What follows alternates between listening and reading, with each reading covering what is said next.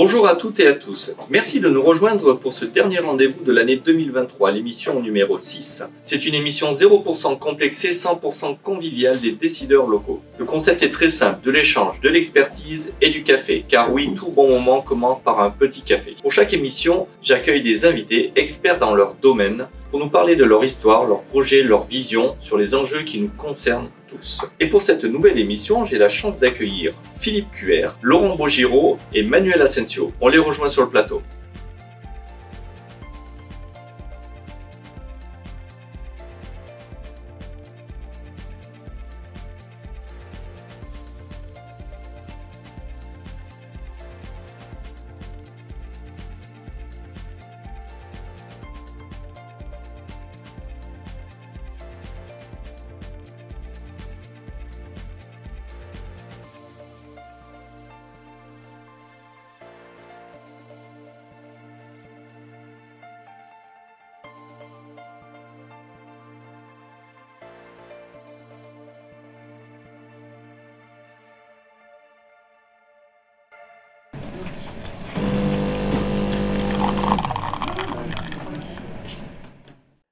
QR Immobilier, c'est une agence immobilière familiale euh, qui fait la gestion locative, la transaction et le syndic. Elle a été fondée en 1997 et aujourd'hui c'est une vingtaine de collaborateurs.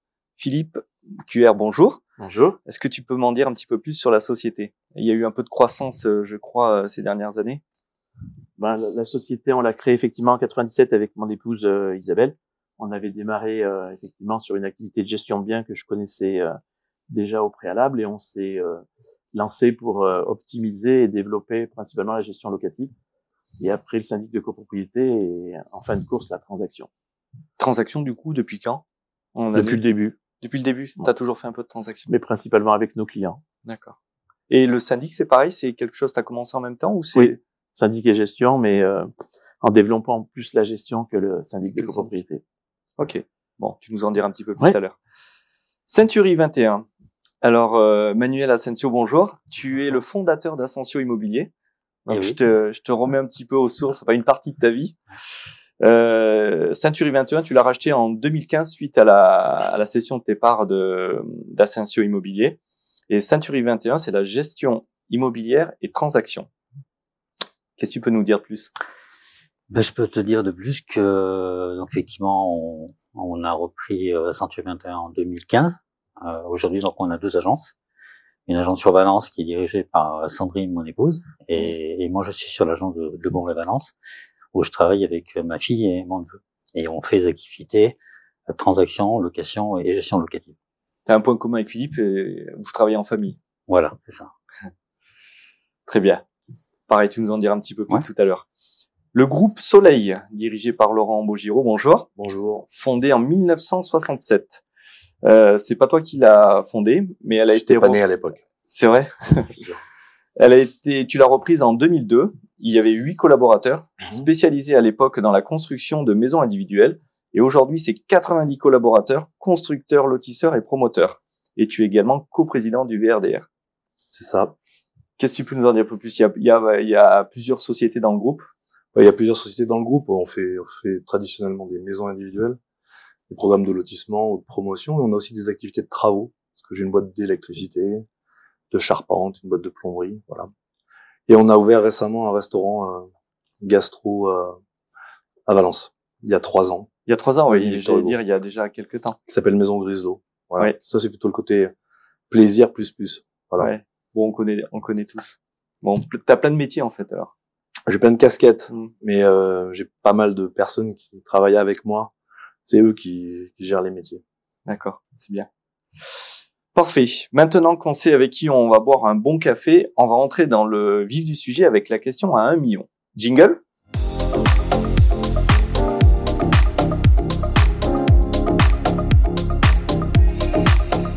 La question à un million, ça c'est euh, le moment un peu sérieux. Un million d'euros? Un million d'euros, ouais. Ah d'accord. On gagne un million de. Donc il, je vais il va dépayer ça, ouais. ouais. Les taux d'emprunt immobilier ont connu une, une, hausse importante ces derniers mois. On est passé de, en début d'année de 1% à plus de 4% en novembre 2023. Alors cette hausse, elle est due à différents facteurs qu'on connaît, comme euh, la guerre en Ukraine, l'inflation, la, hausse des taux directeurs de la BCE. Mais cette hausse des taux réduit la capacité d'emprunt des ménages, ce qui entraîne une baisse de la demande. Et ma question à million, elle est, elle est, elle est sérieuse, mais en même temps pour un million. Est-ce que la stabilisation des taux sur cette fin d'année, et probablement en 2024, va redonner confiance aux acquéreurs? Selon vous? C'est euh, un, vrai, un vrai sujet? Confiance, euh, peut-être pas, mais en tout cas, euh, une forme de euh, stabilité des taux, ça va redonner un peu plus d'assises dans les décisions, puisque Aujourd'hui, euh, sur ces sur ces trois dernières années, on a eu plein de bouleversements euh, dus euh, à la guerre en Ukraine, au Covid, à l'augmentation du coût de l'énergie, à plein de choses qui font que bah, les acquéreurs ils savent pas trop sur quel pied danser. Donc cette stabilité des taux, à mon avis, entraînera aussi une forme de stabilité des prix ou une descente, une baisse des prix de de vente. Donc ça ne peut que cette stabilité que relancer le marché. Selon moi, euh, L'idéal, ce serait qu'il y ait une baisse des taux, mais euh, c'est pas ce qui est forcément prévu. Mais euh, on est, on a eu pendant une décennie des taux très bas, excessivement bas. Il y a deux ans, on empruntait à moins d'un pour cent sur 20 ans ou 25 ans.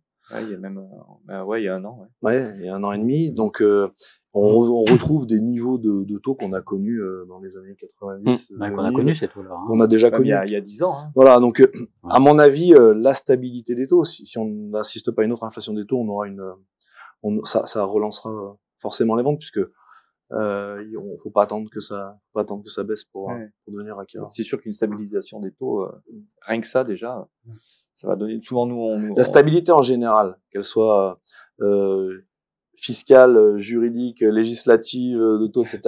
Quand on sait, ça aide. C'est on peut avoir un peu de visibilité sur dans nos tu métiers. des messages. Hein. J'envoie pas de messages, ils les ont déjà reçus.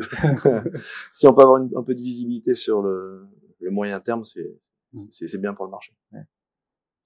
Et dans le dans la transaction, est-ce que bah, moi je partage aussi euh, la synthèse de, Laurent. Donc ça fait que euh, fait de stabiliser les prix, ça va être ça va rassurer nos accords.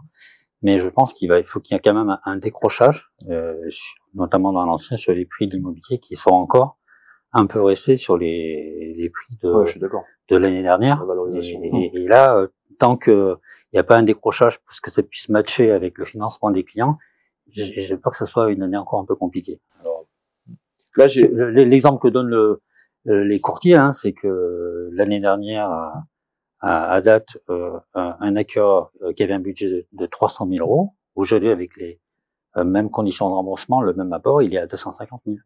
Donc, et, et la, les taux se stabilisent, c'est une très bonne idée, mais peut-être qu'il va falloir aussi réajuster un peu les, les prix de vente. Ou s'il veut son 300 000, il faut qu'il fasse plus d'efforts. Et euh, je, une donnée, je disais sur les, je crois que c'était dans, dans la revue des, des notaires, sur les cinq dernières années, c'est plus 28,7% le prix de l'immobilier sur Valence. Ouais. C'est, c'est énorme. C'est énorme. Nous, on le voit moins dans le, dans nos métiers d'immobilier d'entreprise. Euh... C'est, c'est, c'est le cas sur, le neuf, en tout cas, le, la construction a pris 25% euh, exactement en deux ans et demi. Mmh. Donc le même bien à construire, que ce soit de la maison individuelle ou de la, où l'immeuble coûte 25% plus cher aujourd'hui. Et euh, le foncier n'a pas baissé. Donc euh, une enveloppe a pris 25%, c'est-à-dire une, une, un projet terrain-maison à 220, 230 000 euros, il est presque à 300 000. Et, euh, et le prix du mètre carré euh, sur l'immeuble en neuf, alors, il y a 4-5 ans, Philippe, on était mmh. à 3000, 3200 euros ça. TTC du mètre carré. Et aujourd'hui, les programmes qui sortent, c'est 4000, 4002. Mmh. Ouais. Donc, euh, et pour le coup, le, le, le coût de construction et la main d'œuvre ne devraient pas baisser dans les prochaines années. Donc, euh, avec une rareté du foncier pour faire nos opérations, le neuf n'est pas amené à baisser euh, dans les prochaines années, quoi. À périmètre constant, c'est-à-dire euh, euh prestation de qualité, euh, nombre de mètres carrés pour baisser le prix. Bah, là où il va y avoir un décalage, c'est ce que dit Laurent, effectivement, c'est qu'entre l'ancien où on va pouvoir jauger sur les prix par rapport à une stabilisation des, des taux, effectivement, les prix vont forcément baisser. Hein. Pour l'instant, on n'a pas eu encore l'arrivage derrière, mais on l'aura. Mais par contre, dans le neuf, le prix du foncier, 25% que tu as eu, ça va pas se jouer. Donc le neuf pourra pas baisser. Donc ça va être comment est-ce qu'on va pouvoir financer et j'allais dire trouver des acquéreurs pour acheter? Je parle même pas de la maison individuelle, on c'est encore pire, mais sur du logement neuf où effectivement entre le prix du foncier, le coût d'augmentation des matériaux et de la main d'œuvre de 25, sachant que les taux ont augmenté, on va pas réduire la taille des appartements. Donc c'est vrai qu'il va y avoir une vraie problématique. problématique, c'est que les gens qui achètent de, du neuf, ce sont aussi des gens qui qui, qui arrivent à un âge qui revendent leurs biens pour, pour venir en centre-ville. Et, et si leurs biens euh, ils, ils, se dévalorisent un peu avec cette crise, ils auront encore un, peu plus de difficultés à acheter du neuf. Mmh. Il va y avoir de toute façon un réajustement des prix de l'ancien. On a, déjà assisté depuis septembre. On mmh. s'aperçoit que euh, ce qui était à la vente en septembre à des prix euh, X, ça, ça a déjà. C'est quelle part de le neuf l'ancien dans vos chez vous?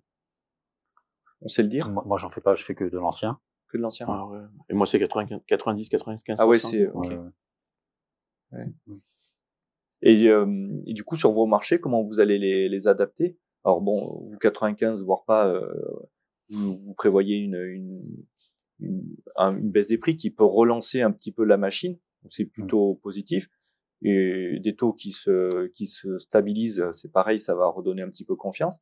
Et sur le sur le 9 ou bah, le 9 qu'est-ce qu'on va chercher de positif pour euh, pour se dire euh... le 9 on va on va rester en vie déjà. C'est ouais. déjà une bonne euh... le 9 7, sur les 12 mois glissants fait moins 50 c'est les statistiques nationales mmh. Dromardèche n'y échappe pas. Donc pour vous donner une idée quand on faisait quand on vendait 100 euh, maisons par an on en a vendu 50 deux fois moins. Donc on va moins livrer deux fois moins de maisons. Donc bah faut réduire la voilure de les différents bateaux qui composent le, le groupe. Donc, euh, on aura, on a besoin de moins de maçons aussi, donc c'est la main d'œuvre, moins de mmh. menuisiers, moins de carreleurs parce que tu donnes moins de boulot. On donne moins de boulot, exactement. C'est pas tes maçons. Non, non. Donc, euh, ça veut dire qu'à la fois en interne, bah, nos équipes ont moins de travail, donc on, on revoit à la baisse le, le nos, notre notre masse salariale. Et puis euh, en externe, nos sous-traitants auront moins de boulot même. Donc c'est euh, assez mathématique. Euh, L'avantage de notre métier, c'est que ce qu'on a vendu cette année, on va le construire dans un an, ou dans 18 mois, ou dans 24 mois, selon la. Mmh.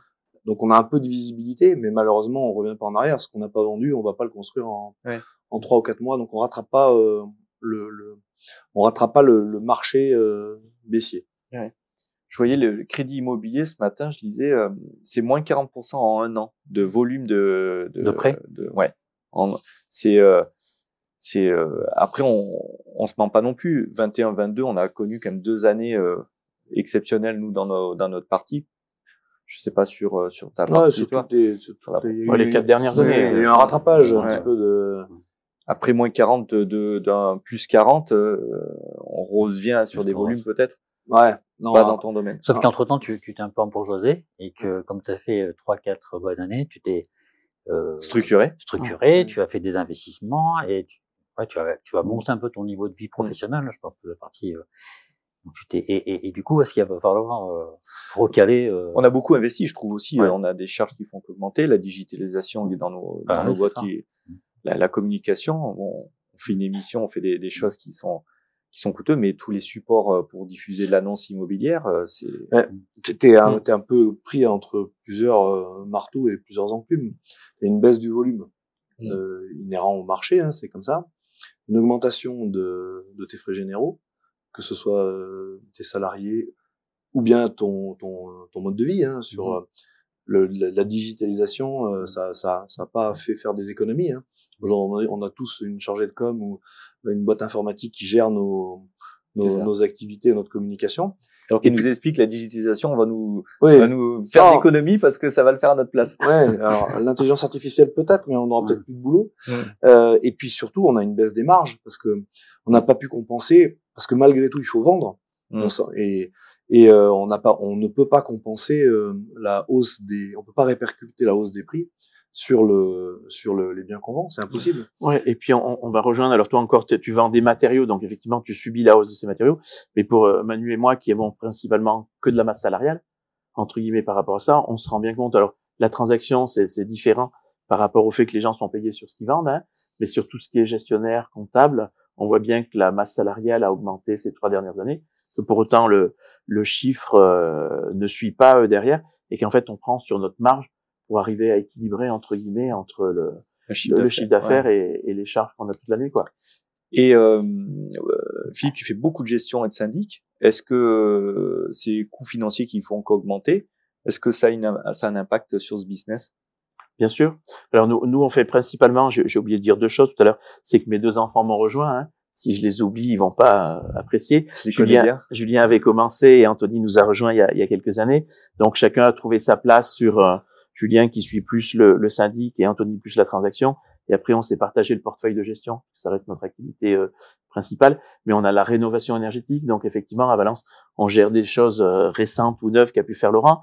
Mais on, pas que. On a aussi beaucoup d'anciens, beaucoup euh, d'immeubles des années 60 où on a pas mal de passoires thermiques. Et avec le nouveau DPE qui est arrivé et qui, pour moi, est pas encore au point, on se retrouve de plus en plus avec des logements F ou G mmh. qu'on ne va pas pouvoir relouer, qu'on n'est pas certain de pouvoir rénover et que sur le principe, on va enlever du marché. Donc, quand on voit euh, que déjà sur le marché valentinois, il manque de logements, quand on va ramener ça au niveau national, tous ces logements qui vont sortir et que pour X raison, on n'arrivera pas euh, à rénover pour remettre à la location, ce sera une question d'argent, hein, mmh. qui vont repartir sur la vente. Mais ceux qui voudront les acheter auront pas forcément le budget pour pouvoir acheter. Effectivement, on tourne un peu en rond, quoi. Oui, puis il va falloir les les actualiser avec euh, ce DPE, comme Bien tu sûr. dis. Donc, il va falloir payer un moment Mm. avec des avec de la rénov avec euh, avec avec sous réserve que ce soit possible sous réserve que ça soit possible ouais. c'est pas toujours possible non. donc on, on crée euh, depuis euh, plusieurs décennies un déficit de logements neufs chaque année et là le, le, le marché aujourd'hui chaque année il y a chaque moins... année hein, on, on, on, construit moins et on rénove moins de logements que on en a besoin c'est-à-dire qu'on crée un déficit et en plus avec la baisse de la construction de logements sociaux, c'est-à-dire qu'on va véritablement avoir un, un, problème de logement en Bien France, sûr. pas dans toutes les zones. Et c'est un peu le défaut de nos politiques, c'est qu'ils raisonnent eux nationalement. Ils disent mais il y a des logements vacants, mais sauf que les logements vacants, là où ils sont vacants, personne ne veut aller y habiter. Mmh. Donc sur des zones tendues, c'est le cas de Valence, hein, ce qui est, qui est une zone tendue, euh, on a une pénurie de logements. Euh, réduction des surfaces à construire, des surfaces euh, de terrain qui peuvent être euh, sur lesquels on peut faire du logement neuf. Euh, tension sur les sur les logements existants parce que c'est cher, parce que c'est dur à rénover, etc.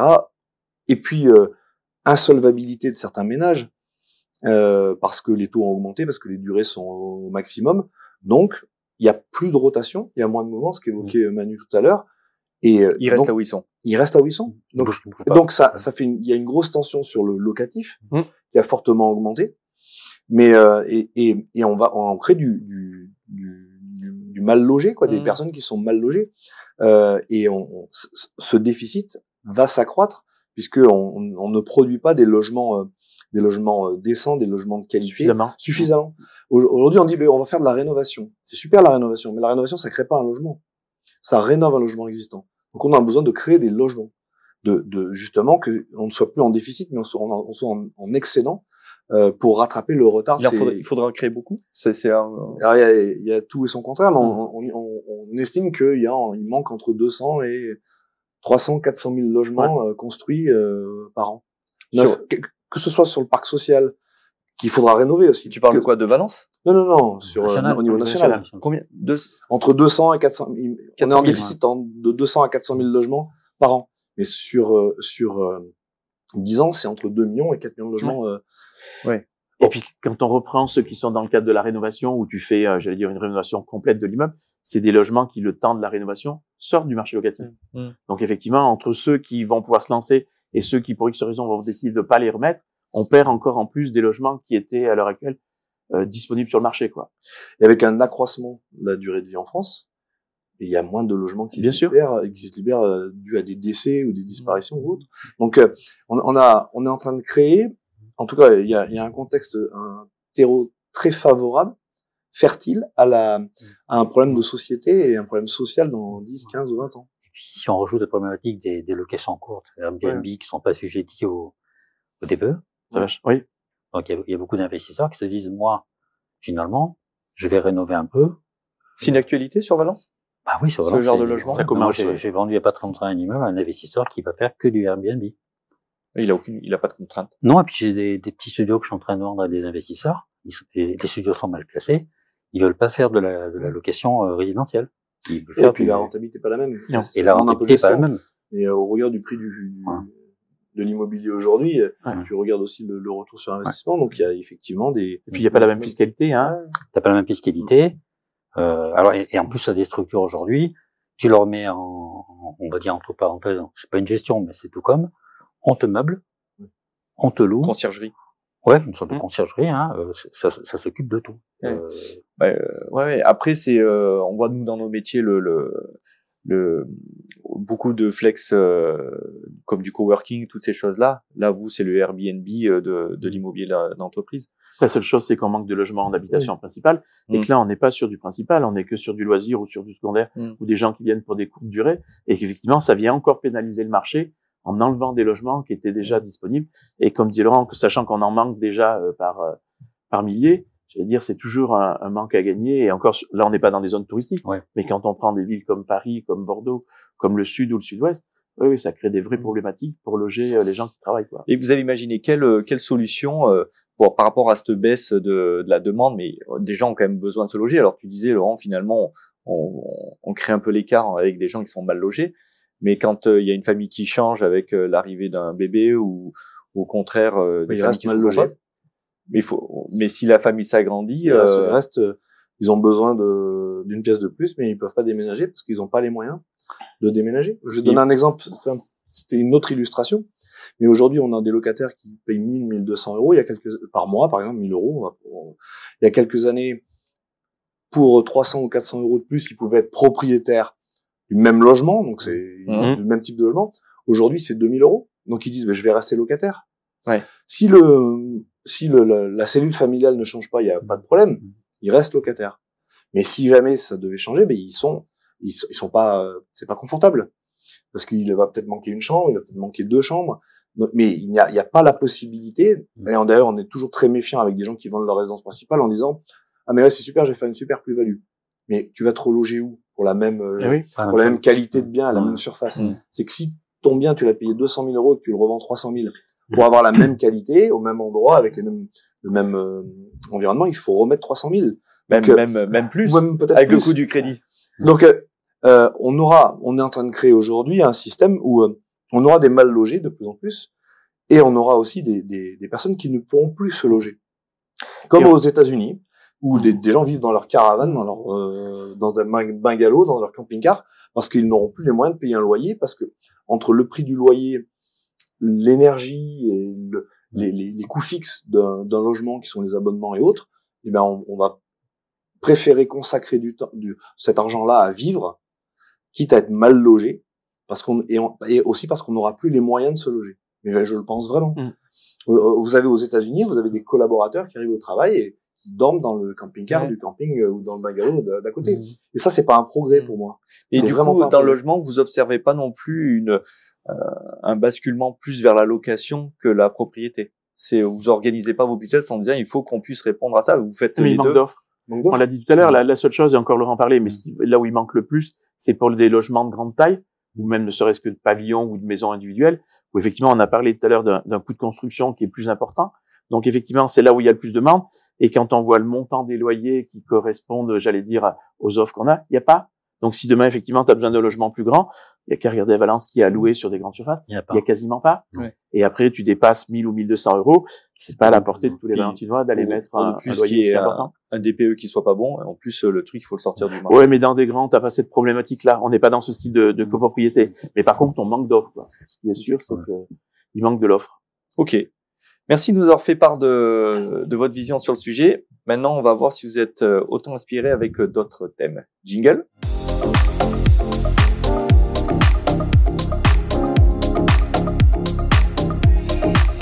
Alors là, on va regarder une petite vidéo et euh, vous me direz un peu ce que vous en pensez. On voit la vidéo? Les chiffres des promoteurs immobiliers étaient en chute libre, moins 30% hein, euh, sur le troisième trimestre. Et puis la demande n'est pas au rendez-vous parce que les ménages n'ont plus de banquiers derrière pour les financer. Du coup, les prix commencent à baisser. Alors ça, c'est une, une vidéo du 17 novembre de, de cette année. Donc elle est... Laurent, euh, je vais commencer par toi parce que c'est une question qui t'est un petit peu plus dirigée. Comment... euh, Alors, la vidéo dit que les, prix commencent à baisser, mais les prix comme, alors, sur de la construction, les prix ne Tu peuvent pas, baisser. Mm. C'est-à-dire qu'aujourd'hui, quand tu ouvres des prix pour un appel d'offres, tu as ces prix, tu es obligé de construire à ces prix-là, le foncier, tu l'as déjà acheté et tu vas le vendre et en essayant de gagner un peu d'argent. Tout à l'heure, tu disais, le, le, il y a eu une hausse de 25% des Oui. le coût de la matière. J'ai eu le sentiment que ça a beaucoup augmenté euh, un peu après Covid. Mais est-ce que ces, ces coûts derrière, euh, l'achat de matières premières ne redescend pas du tout? On entend que l'acier baisse un peu, on entend que différentes choses baissent. Alors, lorsque tu, tu fais une, un programme de promotion, le- ça, ça, il y a, il y a une inertie, Inertie, entre le ouais, moment où tout tu achètes le foncier, etc. Donc, les prix peuvent baisser aujourd'hui sur des euh, sur des opérateurs ou des promoteurs qui ont beaucoup de stock et qui veulent se débarrasser du stock, mais ils vendront pas à perte. Et aujourd'hui, les marges sur des opérations de promotion sont très faibles. Donc, Mm. euh, les prix ne, sur le neuf ne peuvent pas, euh, ou alors, bah, ou alors le, le promoteur ou le- la société qui s'occupe de cette opération-là va. c'est quoi l'inertie de... Ah bah aujourd'hui, quand tu inities une opération, ça met trois quatre ans à, à pour livrer les.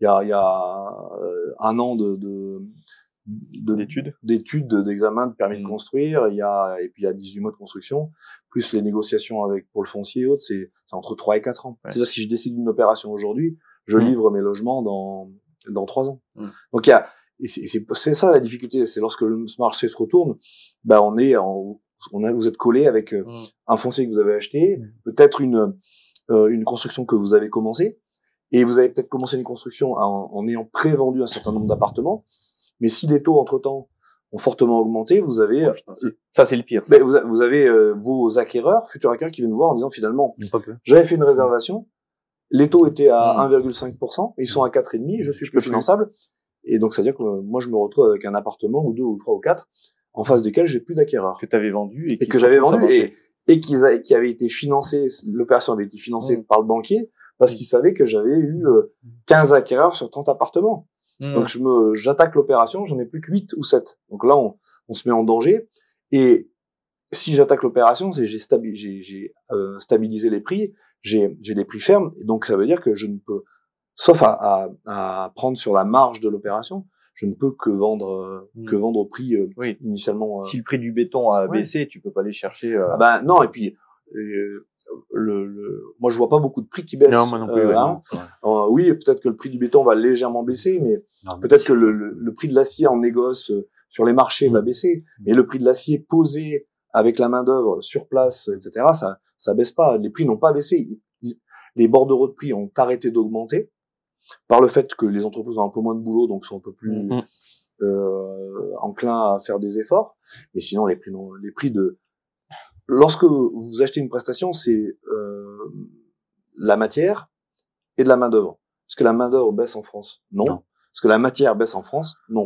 Ce qui baisse, c'est effectivement sur du Black Friday, euh, de l'électronique, des fringues et autres. Mais ça, c'est créer le fabriqué. Black Friday de. Ça, ça c'est fabriqué en, c'est fabriqué en Chine, c'est fabriqué en Extrême-Orient, c'est fabriqué au Moyen-Orient. Nous, on a de la main d'œuvre locale avec des matériaux locaux. Mm. Donc ça, ça ne baisse pas et c'est pas c'est pas amené à baisser. Ouais. Avec euh, bah, des industriels qui verrouillent aussi le marché et qui sont. Euh, euh, Puis t'as le bilan carbone d'une opération maintenant qui te qui te fait euh, augmenter Ça, un on le sait dès le départ, puisque Ouais. on conçoit les opérations en fonction des, des objectifs à atteindre sur ce bilan carbone, sur la performance énergétique. Mais euh, donc ça, on, on le sait, on le sait dès le départ. Il ne se, il ne se s'invite pas ou se rajoute pas au fur et à mesure Mm. de la construction. Mm. Mais ça, ce sont des coûts qu'on prend en, ch- en charge et qui ont aussi, comme la réglementation euh, sismique, comme la réglementation euh, thermique, la nouvelle euh, réglementation énergétique 2020 a augmenté le coût des constructions et par Mais- la force des choses, qui paye à la fin C'est le, le consommateur, Consommateur. c'est le client, sous réserve qu'il puisse payer encore. euh, euh, on a le même, on a le même système avec les véhicules électriques. Aujourd'hui, on impose euh, un certain nombre de, de, de normes. J'espère que le consommateur pourra s'offrir ce, ce- les normes qu'on lui impose. Donc à Valence, euh, le, vous augmentez sur le sur le neuf, vous augmentez, vous observez pas une baisse du euh, pour l'instant du prix de vente. Là, je, je regardais Lyon moins 3%, Nice moins 8, Montpellier moins 2%. Après, il y a des villes où c'est euh, on a voit Zine elle est moins 10, mais Sur le neuf, sauf à baisser tes marges sur des, Ouais. de- du stock que Non. tu as. euh, Oui, c'est ce que je veux dire. sur la Est-ce que vendue, peut-être là, la les pourcentages ouais. que tu as, c'est parce que c'est des lots qui restent à vendre et où le promoteur, Ouais, effectivement, ouais. comme dit, va pour pouvoir solder, finir un Des- programme, va renier sur ouais. sa marge. Mm. Mais euh, de voir à la baisser les prix, ce que disait Laurent, ouais, non, je vois bien pas prêt peut. de baisser parce que Non. comme tu expliques, le, le il faut 3-4 ans. Donc euh, Mm. ce qui a été initié euh, il y a deux ans, on va se retrouver dedans. Puis il y a une chose aussi, c'est que avec l'augmentation des taux, le promoteur, lui, a des crédits, ou l'aménageur, Mhm. et euh, garder en stock des logements que tu n'as pas vendus, mais que tu as payés, ça coûte 4 à 5 Super fois cher. plus cher en stock que lorsque les taux étaient à 1%. C'est-à-dire que si un logement que j'ai qui vaut euh, 200 000 euros, que j'ai en stock pendant un an, il me coûte en intérêt financier, à 1%, il me coûte 2 000 euros par an. Mhm. Et à 5%, euh, il me coûte 10 000 euros par an. Donc c'est c'est c'est pas c'est pas C'est pas neutre, la même hein. chose. Mm, mm. C'est c'est pas neutre. Et euh, tout à l'heure, euh, Manuel, tu as commencé à, à parler un petit peu de, des prix qui allaient peut-être se stabiliser. Qu'est-ce que sur alors on a on vient de parler du, du neuf, mais sur l'ancien, qu'est-ce que vous pouvez me dire sur le marché euh, valentinois? Nous, pour l'instant, on n'observe pas une baisse euh, Non. importante. Il y a- il y a- il y a- je pense qu'aujourd'hui, tu as deux catégories de gens. Tu as ceux qui ont, qui ont pas de projet et ils se disent je vends. Bon, ben, si ça se vend, Ça super. se vend au prix, je vends. je vends et puis pourquoi pas. Et puis après, tu as les gens qui ont, qui ont un délai, un projet. Hein, C'est-à-dire, j'ai acheté une maison, j'ai signé un prêt relais, euh, je suis muté, euh, il y a d'urgence, il y a un délai dans le temps, je peux pas me permettre de, de, de, de, de, faire traîner ma commercialisation. Ces gens-là, ils vont baisser leur prix. Eux, ils sont prêts à le Ouais. Il y en a pas suffisamment. Et il y en a pas suffisamment. C'est le temps. Ouais, En fait, ça va baisser, mais ça viendra en début 2024. Ouais. Pour l'instant, c'est ce qu'on disait sur la stabilité. euh, Mm. Si les taux se posent un, un- un peu derrière, le, il y a un décalage entre la baisse des prix qu'on va pouvoir avoir et elle va prendre quelques mois et ça sera forcément Ouais. sur le premier ou le deuxième trimestre Ouais. 2024. Quoi. Et puis, moi, je, je, je- il commence à y avoir un, un, un changement un peu dans la mentalité des acquéreurs. C'est-à-dire que, ben, comme dans les grandes villes, euh, et ben, tu vas être un peu moins exigeant sur la surface que tu veux acheter. C'est-à-dire que l'année dernière, je, je suis Mm. venu et j'avais envie d'avoir quatre chambres 120 mètres carrés. Cette année, peut-être que on va se serrer et on va prendre trois chambres et 98, 100 mètres carrés, 95 mètres carrés. La chambre d'amis, elle devient bah, plus disons, si, si le vendeur baisse pas son prix, si les taux baissent pas, la seule chose que tu vas pouvoir adapter après, c'est la, la, la- le profil de ton bien. Mm. C'est-à-dire que sous les 120 mètres carrés, bah, tu vas faire comme les, dans les grandes villes, à Lyon, à Paris ou ailleurs, bah, tu vas vivre euh, dans le 85 et tu vas aménager euh, ton espace de vie pour, pour vivre avec ta famille. Si, sinon, tu ne pourras pas acheter. Si les prix ne baissent pas. Ne vend pas trop cher, hein, Laurent, pour que derrière, il, il Moi, c'est pas moi qui fixe les prix, c'est mes artisans et, et les vendeurs de foncier. Donc, euh, Et, euh, et sur le sur la gestion, sur la location, c'est euh, on- tout à l'heure vous parliez un petit peu de, du, de tout ce qui est DPE, toutes ces classes énergétiques, et que ça devenait compliqué, euh, toujours que de l'ancien. Euh, le neuf, euh, ça, à un moment, on n'arrive pas à basculer du neuf pour le mettre à la location, pour euh, rentabiliser les. Bah, si on revient, si euh, dans le cadre de la fiscalité, euh, Balance revient, euh, ce qui devrait arriver en Pinel, Pinel pour de- 2024, Mm. effectivement, je pense que ça va aider. C'est euh, une certaine clientèle, mais à réinvestir dans, dans du neuf et à pouvoir bénéficier de cet avantage fiscal. Si, Le si- tout- si, si elle a du financement. Si, euh, voilà, on est bien d'accord. Ouais. Et, euh, Pardon. et surtout si les prix sont pas, euh, comme disait Laurent, si à un moment donné tu gagnes dans la fiscalité parce que tu as des abattements, mais tu surpayes le prix d'achat, à un moment donné ça va s'inverser et ça viendra se neutraliser. Mais c'est quand même un plus de savoir que Balance peut revenir dans du Pinel et que les copropriétés Valence, c'est certaines- pour les Valence. pour les Valences ouais, seront exigibles au niveau de. Ouais, ça Pinel. doit être une, so- une chose, c'est que euh, si Valence et Bourg-les-Valence reviennent dans le Pinel, c'est que on considère que c'est une zone tendue déjà. Donc ça veut dire que euh, on a été entendu. Mhm. Après, euh, le Pinel, il y a une enveloppe maximum Mhm. et avec des rendements euh, relativement faibles. Aujourd'hui, euh, si on achète cher, le, la rentabilité de l'opération, même s'il y a un gain fiscal, elle est un, un petit peu un petit peu amoindrie. Ouais. L'argent aujourd'hui, tu le passes à 4,5 ou 5%. Donc ça fait aussi réfléchir les gens qui ont un petit peu d'argent, un Mm. petit peu de fonds, ils disent finalement euh, entre les frais de Ouais. taxes foncières, les frais de J'achète un peu copro, cher, le, hein. le locataire qui va s'en aller, ok, je gagne, j'ai un petit gain fiscal, Hmm. euh, mais je, je, il y a, y a un peu plus de, on s'est, on s'est, euh, parce que c'était très intéressant, euh, on s'est jeté et beaucoup d'investisseurs ont fait beaucoup d'opérations de défiscalisation depuis les Ménuries, Périsol, et Célier et autres pendant pas mal d'années. Là, il y a un peu plus de, de réflexion sur. euh. Sauf celui qui fait appel à la dette. Sur le Pinel, euh, c'est un... mais il Ouais, moins. un équilibre à trouver. Ouais. Et effectivement, entre les loyers, euh, rappelons qu'en Pinel, ils sont entre encadrés. guillemets bloqués, encadrés. Ouais. Hein. Donc, euh, effectivement, tu, euh, tu surpayes entre guillemets le prix du foncier qu'a qu'a acheté le, le promoteur, et du coup, tu te retrouves sur un plafond de loyer. Donc, à un moment Mm. donné, il faut trouver un équilibre. Sur des prêts à 1%, c'était peut-être plus facile. Sur des prêts à 4-5%, Ah ouais, ça va être un peu plus compliqué, quoi. Tu disais, c'est encadré en volume, c'est quoi? Sur euh, Non, mais tu as droit à une enveloppe de 300 000. C'est-à-dire que le, le c'est pas, c'est pas. euh, Oui, c'est. et, euh, et pour peu que tu utilises déjà cette enveloppe dans le cadre d'un d'un d'un emploi chez toi, Hmm. de ta femme de ménage, d'ordinier, garde d'enfants et autres, ça vient. Hein, T'arrives au plafond. T'arrives au plafond de ton ton gain fiscal.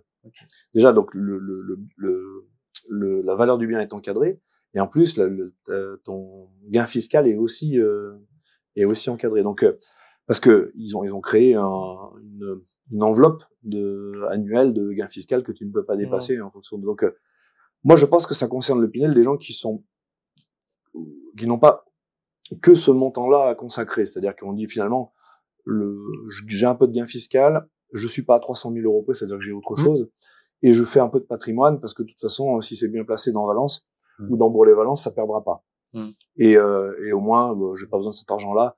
Voilà. Mais on a eu une époque il y a, euh, il y a 20 ans, il y a 30 ans, euh, des, des revenus moyens qui faisaient de l'investissement Mmh, locatif parce que c'était, euh, il n'y avait pas de risque, le, le coût, le, le rapport, ce qu'expliquait Philippe, le rapport coût, rentabilité, investissement était super intéressant. Aujourd'hui, c'est un, On l'a perdu. on l'a perdu, voilà. On l'a perdu. Et, et c'est vrai que ça représente quand même dans le cadre des investisseurs, je suis pas dans la moyenne de tes programmes euh, qui sont derrière, mais euh, c'est pas la moitié. Hein. En principe, Non, on était à non, 30, 30 40%. 30%, Euh, donc, il faut trouver quand même les 60, 70 autres qui vont acheter pour se loger euh, Mmh. en habitation principale. Hein. Et justement, on parlait de rentabilité investisseur.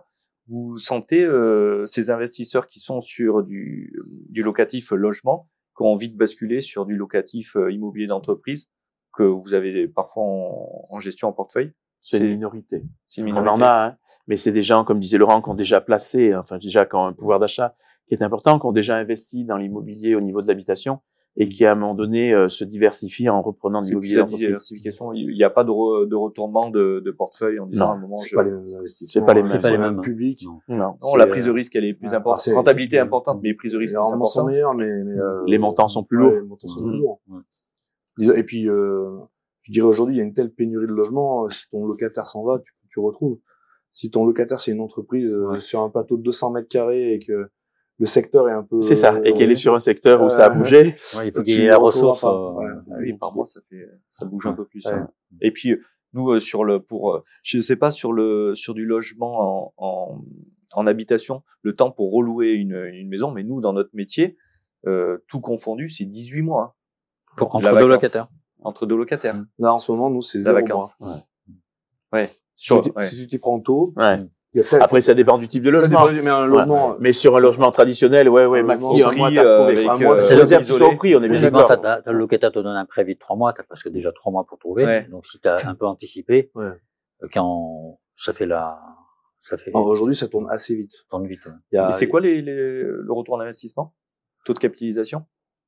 Ça dépend combien tu payes ton logement. C'est si ça. Non, mais en moyenne, euh, si vous rentrez quelque chose, euh, 80 ans, 90 ans à peu près. T'as la réponse? Non, mais c'est c'est difficile de de si tu comptes euh, la si tu comptes que le le prix de l'immobilier a a fait plus euh, 50% en Ouais. 10 ans, ton ton retour sur investissement il est très rapide. Mm. Si tu comptes que les prix se maintiennent, euh, bah il faut une quinzaine d'années quoi. Ouais. Entre Oui. 15 et 20 ans. Ça dépend aussi euh, ton apport personnel s'il était placé à 5% ou, à- Ouais, ou s'il ouais. était s'il Ouais. s'était pas Bien placé. sûr.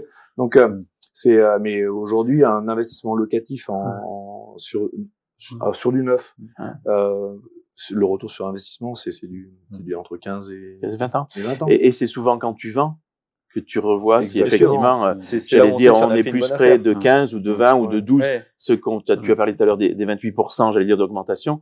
Bah ouais, effectivement, on a bien senti que sur notre marché valentinois, les prix avaient doublé en, en très peu de temps. Donc effectivement, tant que tu gardes, tu prends pas. À partir du moment où tu revends, c'est là où tu vois la calcul sur ton investissement. Ok. Si tu parles d'investissement, d'investisseurs, nous, on a, on a observé un phénomène qui est, qui est mesurable, puisqu'on on tient on- les ratios et on les compte. Hein. C'est que au cours de ces dernières années, on avait à peu près 20-25% de nos acquéreurs, c'était des, des investisseurs qui, qui achetaient dans l'ancien. Et là, sur euh, ces derniers mois où, où on a perdu presque 40-50% des acquéreurs, on a toujours une proportion d'investisseurs qui est super importante. Ouais. Qu'un investisseur, lui, il, il est alors, est-ce qu'il est finançable plus facilement? Je sais pas. Ah, mais Mais, c'est quelqu'un qui est habitué à l'achat. mais Bah, ouais. Je pense que mentalement, quand Ouais. tu as été investisseur, quand tu es Bien investisseur, sûr. Ouais. tu te dis bah le, le marché il est. il est peut-être baissier en ce moment Ouais. ou aussi Ouais. selon le- les prudents, Ouais. mais Ouais. finalement sur les 30 dernières années, j'ai jamais fait de mauvaise Oui, c'est opération. ça, c'est ça. Mm. J'en fais encore une quoi. Ouais, ouais. Ouais, mais pour aller euh, dans le sens hein. de ce que dit Manu, on, on a quand même alors après nous on, on, on fait beaucoup plus de gestion, donc on fait moins de transactions comme Manu, mais euh, T'as des investisseurs du coup voilà. quand même. Mais par contre, on a des investisseurs et, et ce qu'on aime bien faire, c'est effectivement vendre des lots qu'on a en gestion, où on a fait souvent du neuf, où les gens ont gardé 10, 12, 15 ans et à un moment donné se disent, bah, on va revendre pour racheter autre chose. Et on a toute une autre série d'investisseurs qui arrivent, qu'on a déjà en portefeuille Mhm. et qui viennent et qui payent cash, quoi. hein. Il n'y a Mhm. pas de prêt, on sent qu'il y a de l'argent qui, a euh, revente et c'est ça, euh, qui ressort et qui revend. Et effectivement, euh, Mhm. ça, ça apporte. Mais ça reste une minorité. Effectivement, euh, c'est pas. euh, Et la, la- fiscalité à la revente d'un bien locatif sur lequel tu as une plus-value euh, parce que bien sûr. qui a été construit, tu as acheté il y a 15 ans que tu revends aujourd'hui, elle est quand même, elle fait réfléchir, elle est pénalisante. Alors il y a, il y a des investisseurs qui se disent est-ce que je revends et je Bien paye sûr. plein pot la plus-value? Parce que le bien il a pris 100 000 balles? Ou est-ce que je continue à louer parce que ça se loue bien? Et j'attends. mes- J'augmente mes loyers de puis finalement Mhm. chaque année j'amortis un peu le la plus-value et je revendrai Mhm. dans 3, 4, 5 ans. Ouais, mais le problème. Donc ça veut dire que ça ne libère pas de logement. Non. Et on revient à ce que disait Manu tout à l'heure, c'est que ben, finalement, euh, au lieu de libérer mon logement locatif, je le libère pas. Et si personne, ne- si je vends pas mon T2, personne ne me l'achète. Et la personne qui devait acheter le T2, ben, qui devait libérer un T, et la, la chaîne, elle est Mm. finalement, euh, Mm. elle, elle est bloquée. Mm. Ouais, il y a moins, il y a moins de mouvements. Et et- et il y a un, un petit changement aussi dans la façon d'acheter, c'est que euh, dans l'immobilier entreprise, euh, généralement, les, les gens créent des structures soumises à l'IS. Aujourd'hui, Ça plus revient en à la plus. Oui, mais pour le pour le l'investissement dans la Mhm. dans le résidentiel, dans l'habitation euh, résidentielle, ce qui, ce qui se faisait pas. euh, Ah, ils le font dans le. Ah oui, oui, oui, il y a des tas de gens qui montent. Enfin, nous, on a eu pour plusieurs investisseurs, ça se voyait pas ça avant. Ils créent une Mhm. SCI, ils achètent un immeuble, ils achètent. Ouais. et ils mettent dans des SCI à l'IS. On a parlé d'investisseurs. Ce qui, ce qui a quand même le plus disparu pour l'instant, c'est les primo-accédants. Hein. Parce que quand on parle effectivement, alors la maison individuelle, j'en- parle pas, je suis pas le spécialiste, mais euh, quand on voit que les apports sont plus importants, Mm. quand on voit qu'effectivement sur le taux, on parlait Mm. tout à l'heure 300 qui est devenu 5 250 à l'achat, que le prix des maisons a augmenté, c'est sûr que le gars qui quitte une location et qui veut euh, faire un premier investissement derrière, avec Ouais. les banques qui ont fermé les robinets, ça devient plus En- compliqué. en fait- il est loin pour se En, rejoindre. en hein. fait, Ouais. si tu veux, on, a eu une période où tu, tu, voulais, tu étais locataire, tu étais jeune Mm. et dynamique, euh, tu te lançais dans la vie, tu, tu, tu commençais par t'acheter un appartement et tu, que tu gardais 7-8 ans, et ensuite tu vendais ton appartement et tu achetais une maison. Et là, on s'est quand même habitué depuis euh, quelques années euh, à acheter la maison Tout de suite. tout de suite. Mm. Donc, t'es, Ça, c'est depuis quand ah ben, ces, ces trois, quatre dernières années, on a, on a eu des, des tas de jeunes Mm. couples, hein, la Qui trentaine, avait accès qui, qui ont, qui ont C'est récent quand même. Ouais, qui est récent, ouais, euh, mais euh, on s'est un peu Ouais, mais- habitué à ça quand même. Il y a, il y a aussi une... c'est aussi dû à la cette volonté de de, de ce que j'appelle d'acquisition rapide c'est-à-dire que bah, je veux tout de suite euh, la maison avec la ça. piscine Ouais. la super cuisine donc euh, euh, et si j'ai pas ça je il y a pas de J'achète salut j'achète Ouais. pas Ouais. Mm. sauf qu'avant il peut y avoir ben la bicoque que tu retapes l'appartement de trois Ouais, pièces que tu revends mais on, on, on a passé cette étape là faut il me faut tout de suite le Mm. le, truc gros qui- truc, le, ouais. le gros Le truc petit appartement, euh, Ben, le T2. je, je euh, crois qu'on y revient, ça. ben, on- on Les prix, choses Par la force des Les choses, prix tu vas être obligé de, de- Mhm. par les prix. euh, Tu, si tu peux pas Ouais. accéder tout de suite à la maison individuelle, ben, tu vas passer par l'achat de ton, de ton appartement et puis tu vas garder ça 7, 8, 9 ans. Et Mm. comme, comme on fait euh, nos parents, comme moi, j'ai- moi, mon premier achat, c'est un petit appartement que j'ai acheté, puis euh, c'est comme ça que je suis parti. J'ai pas pu Mhm. acheter une maison tout de suite. Après, on a été très mal habitué avec des taux à, à moins de 1%. On en, on en parlait tout à l'heure, 0,75. Mm. Le coût du crédit, euh, ben, on se retrouvait à acheter. Moi, pour moi, on portait plus de, on était, on avait 250. On pouvait se payer un truc à 300. Pour moi, c'est pas dans l'autre sens. Maintenant, il faut que, il faut qu'on s'habitue à ça. Alors, la stabilisation des taux va, va aider. Nous, dans l'immobilier d'entreprise, c'est, c'est, ça fait un moment déjà, c'est comme ça. C'est j'ai tel budget, qu'est-ce que j'ai en surface? Je m'adapte, je m'adapte pas. Alors, on n'est pas soumis à, à avoir des logements euh, dans un logement où vous avez forcément une cuisine et un nombre de chambres. Où ben on adapte, il n'y a pas Mm. forcément, on peut faire les travaux. Effectivement, euh, si on a besoin de deux chambres, c'est compliqué de dire je prends qu'une chambre. Euh, mais il va falloir les sal- un salon, ça fait pas forcément veut pas 80 mètres carrés. compliqué, ça veut pas dire impossible. Je pense qu'il va y avoir, par la force des choses, des changements de, de, il faut une chambre par enfant, mais peut-être qu'il y a des familles qui vont dire, bah ouais, j'ai trois enfants, Bien sûr, on va se serrer. Ouais. On va se serrer. Mm. Parce que finalement, c'est, Mhm. c'est le seul moyen d'accéder à la propriété, Ouais. qui, qui est, qui est pour le coup, euh, bien évidemment, le, le, une bonne chose pour la création de ton patrimoine à, à avoir, à vendre, à transmettre, et puis aussi préparer, euh, préparer les, les vieux jours où tu n'auras plus de, de loyer à payer, quoi. Donc, Ouais. euh, On, on est quand même dans un bouleversement par rapport à ce que tu disais tout à l'heure, Laurent. C'est qu'effectivement, à un moment donné, les gens voulaient tous se mettre chez eux. On sent quand même qu'on a un retournement qui se fait, euh, j'allais dire, le Covid est passé par là, hein, les prix aussi, les augmentations du taux. Mais euh, pour tous ces gens qui, à un moment donné, voulaient se mettre chez eux, il y en a beaucoup maintenant qui sont contents de rester en location et qui cherchent pas spécialement à acheter. Et surtout quand on va leur dire qu'effectivement, je sais pas, euh, on parlait tout à l'heure de 20 ou 30 ou 40% qui sont surtout pas prêts à investir 30 à 40% euh, de plus de loyer pour être chez eux, en quoi. crédit, ouais. Ou de, ou de passer leur, euh, leur épargne, Voilà. parce que de Que dire, sur il le faut- logement. faut, sur le logement, de rajouter une taxe foncière, un coût de, un coût d'entretien avec la, réné- la, la rénovation énergétique. Mm. Et effectivement, d'être propriétaire, Mais ça coûte un peu d'argent. le, le marché et le fait que tu que ça exclut un certain nombre de locataires de la propriété convainc ces locataires que c'est une bonne chose de rester locataire. Mm. Ouais. C'est-à-dire que quand, par la force des choses, quand tu n'as plus les moyens Eh d'acheter, tu dis finalement c'est bien d'être locataire. Euh, Alors il y a aussi des- des gens qui veulent rester locataires pour de la liberté, etc. Mais finalement ils disent 1000 euros de loyer par mois pour habiter au même endroit, c'est 2000 euros de crédit pendant 25 ans. C'est beaucoup d'efforts. Puis la taxe foncière, c'est moi qui vais la payer. Mm. La chaudière, c'est moi qui vais Les la travaux, changer. les charges. Les travaux, Mhm.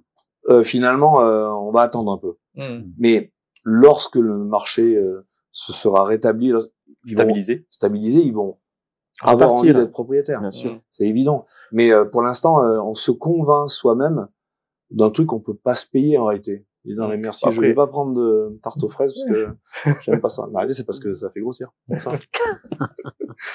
Mais après, c'est ce que Manu, on a, on a travaillé ensemble. Je me rappelle, euh, tu disais, tu avais acheté des choses il y a 15-20 ans et tu les revendais. euh, donc il y a 10 ans, donc des choses que tu avais achetées à 25 ans. Donc tu disais à l'époque, personne n'en voulait Mm. parce que c'était cher et tout. Et tu disais, si j'avais su, j'aurais dû en acheter deux parce que en revendant 15 ans après, tu, tu me disais, on n'a jamais perdu d'argent. Donc euh, Mm. on se convainc aussi de, de ça. Ou, Ouais, ce que je me dis avec le foncier, il y a 20 ans, j'aurais dû en acheter plus, mais ou sinon, tu crées un business, euh, tu vends plus euh, tes promotions, tu les loues. Donc euh, faut être solide Ouais, mais il faut financièrement équilibrer. pour euh, Ouais, ouais. construire un faut immeuble. équilibrer. Voilà, ici peut-être c'est à côté. euh, et- voilà, non, il faut être. Allez, on va, on va passer à une autre rubrique. Merci de vous être prêté au jeu de l'actualité. Et maintenant, on va voir si vous êtes inspiré sur le prix La main dans la tasse. Jingle.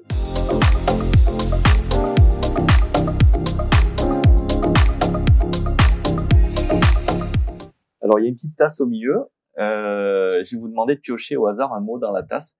Et puis, vous me direz ce que ça, ce que ça vous évoque. Allez-y, il y, y en a assez pour tout le monde. Tirage au sort de la Ligue des Champions. Qui c'est qui veut commencer? Investissement, voilà. Investissement. On en a parlé un petit peu tout à l'heure. Qu'est-ce que ça t'évoque? Ben, ça évoque le, le fait d'investir, euh, j'allais dire, alors forcément nous dans l'immobilier, euh, pour pouvoir préparer l'avenir et de se dire qu'à un moment donné, euh, on, on a tous parlé tout à l'heure d'argent, mais en, en fonction des, des années et des cycles, euh, l'immobilier reste quand même le seul moyen de pouvoir investir grâce aux banques, hein, d'avoir une un retour sur investissement avec les loyers. Et du coup, euh, tu parlais tout à l'heure de Manu, mais de pouvoir acheter, de se faire financer et de s'aider à créer un patrimoine, euh, quel qu'il soit, en fonction de- des revenus de chacun, mais qui permet d'avoir investi dans, dans la pierre.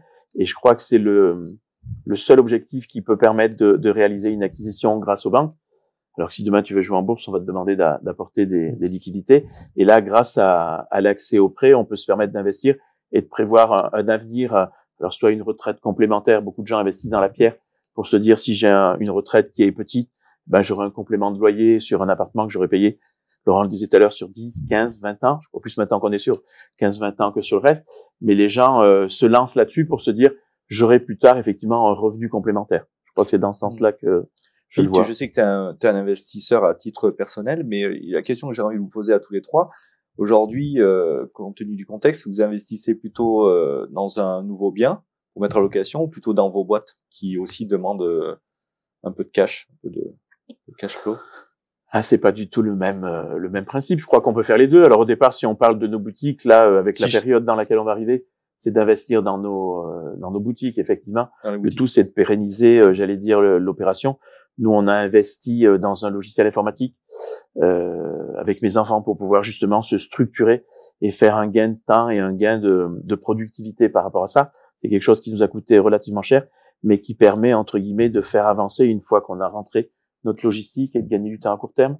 Donc effectivement, je pense que c'est déjà dans nos boutiques, oui. Dans boutique. Manu, t'as investi quoi Bah, dans quoi? Alors, moi, je crois que aujourd'hui, il faut, il faut, rester enthousiaste et il faut continuer à investir dans sa boutique si on y croit, parce que euh, c'est c'est important. Mm. Et, et même si euh, la période est un peu compliquée, bah, effectivement, moi aujourd'hui, j'aurais plutôt un, un- un- on va dire, envie d'investir dans ma boutique que dans l'immobilier, parce que euh, je veux que ça perdure. En Pas que plus, tout le on monde a, fasse ça, hein, parce qu'il on faut a- qu'il y en ait qui investissent encore. on est une entreprise un peu familiale, hein, euh, Mm. deux agences, une avec euh, Sandrine, mon épouse, et l'autre avec Anthony et Margot, ma, ma fille. Mm. Bon, moi, je, je- veux que ça continue. Donc, Mm. effectivement, aujourd'hui, si je devais pr- prioriser dans l'investissement, je, je mettrais plutôt de, de l'investissement dans mes boîtes. Toi, tu investis beaucoup dans, dans la boutique? Les deux, mon capitaine, euh, on, est, on est obligé de réinvestir un petit peu euh, dans nos boutiques. D'abord parce que euh, il y a des périodes un petit peu troublées, donc euh, il faut se remettre euh, remettre au boulot. Euh, un métier encore- qui demande encore, beaucoup de. encore plus fort. On a un métier qui demande beaucoup de capitaux. Après, euh, on, je pense que euh, l'investissement immobilier, qui soit euh, euh, résidentiel ou euh, bureau tertiaire, reste un- une, une bonne chose. Dans notre région, je parle de ce que je connais, mais Ouais. on est un axe de passage, c'est demandé, c'est touristique, et à la fois ça commence à devenir très industriel, tertiaire. Donc ça veut dire que euh, on a Valence, Valence et ses environs ont de beaux jours Mm. euh, sur le plan de l'immobilier. Je suis pas inquiet, donc il faut que les- qu'il y ait une forme de, il y a une, petite surchauffe, il y a, euh, on revient à des standards qu'on n'avait pas connus depuis longtemps, donc euh, et c'est- très compliqué parce qu'il y a une, enfin il y a une crise du pouvoir d'achat, il y a plein de choses. mais L'immobilier reste une bonne chose. Après, sur les, les boutiques, euh, au- aujourd'hui, c'est l'agilité qui fait que euh, on s'en sortira. C'est que donc ça veut dire qu'il faut parfois euh, désinvestir sur une boutique, euh, réinvestir sur une autre, euh, changer de, Mm. de, de réflexion avec des, des produits, des, des services, des marchés qu'on ne proposait pas ou qu'on ne proposait plus et qu'on qu'on va falloir développer.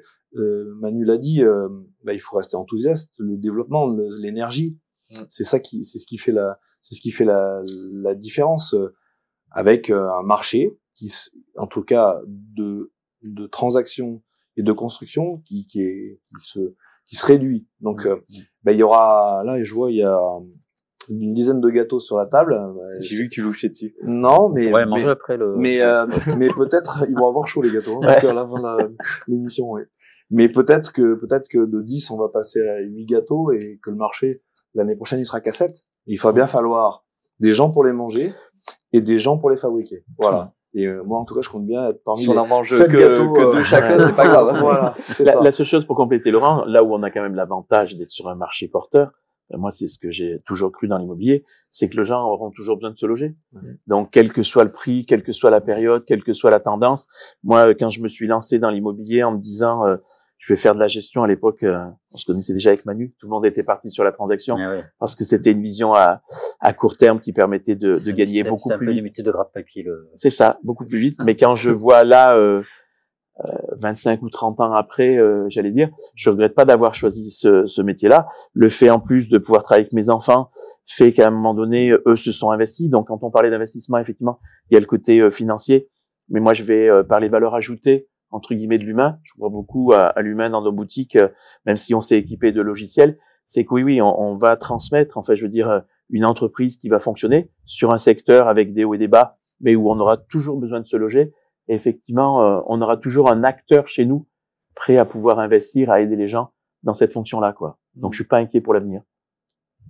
Faut voir un peu plus long terme. Et puis il y, a du, il y a du potentiel parce qu'il y a que 55-60% des Français qui sont propriétaires.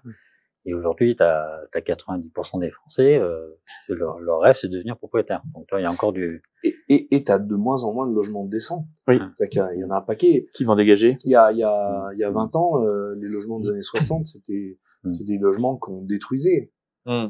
Aujourd'hui, on commence à détruire les logements des années 80, on commence à les rénover, mais Mm. parfois, c'est plus facile de mettre un coup de bulle que, Ouais. que de mettre 200 000 euros de travaux Nous, on sur le voit sur- des années 80. sur l'immobilier d'entreprise, sur Bah les oui, sur- zones, les euh, bâtiments, sur les horaires, on commence à raser, euh, Mm. et euh, parce que de toute façon, il n'y a plus de foncier. Mm. Et les zones, on ne veut pas tout bétonner. Bon, vous avez été bavard sur sur un mot qui était euh, qui était pas dur. Manu, est-ce que tu veux mes lunettes pour Alors non, ce c'est bon, euh, pouvoir d'achat. Pouvoir d'achat. Ouais, Donc c'est bien un sujet d'actualité. Ouais. Donc qui, qui, qui, qui traite de, de tout ce qu'on vient de se dire. Hein. Ça va être le- T'as combien de combien de personnes dans la, sur les deux boutiques? Sur les deux boutiques euh, une petite dizaine. Une petite dizaine. Ouais. Le pouvoir d'achat, on t'en parle? Euh, les, les clients ou les gens de boutique? Non, le de tes salariés. C'est euh, Mm.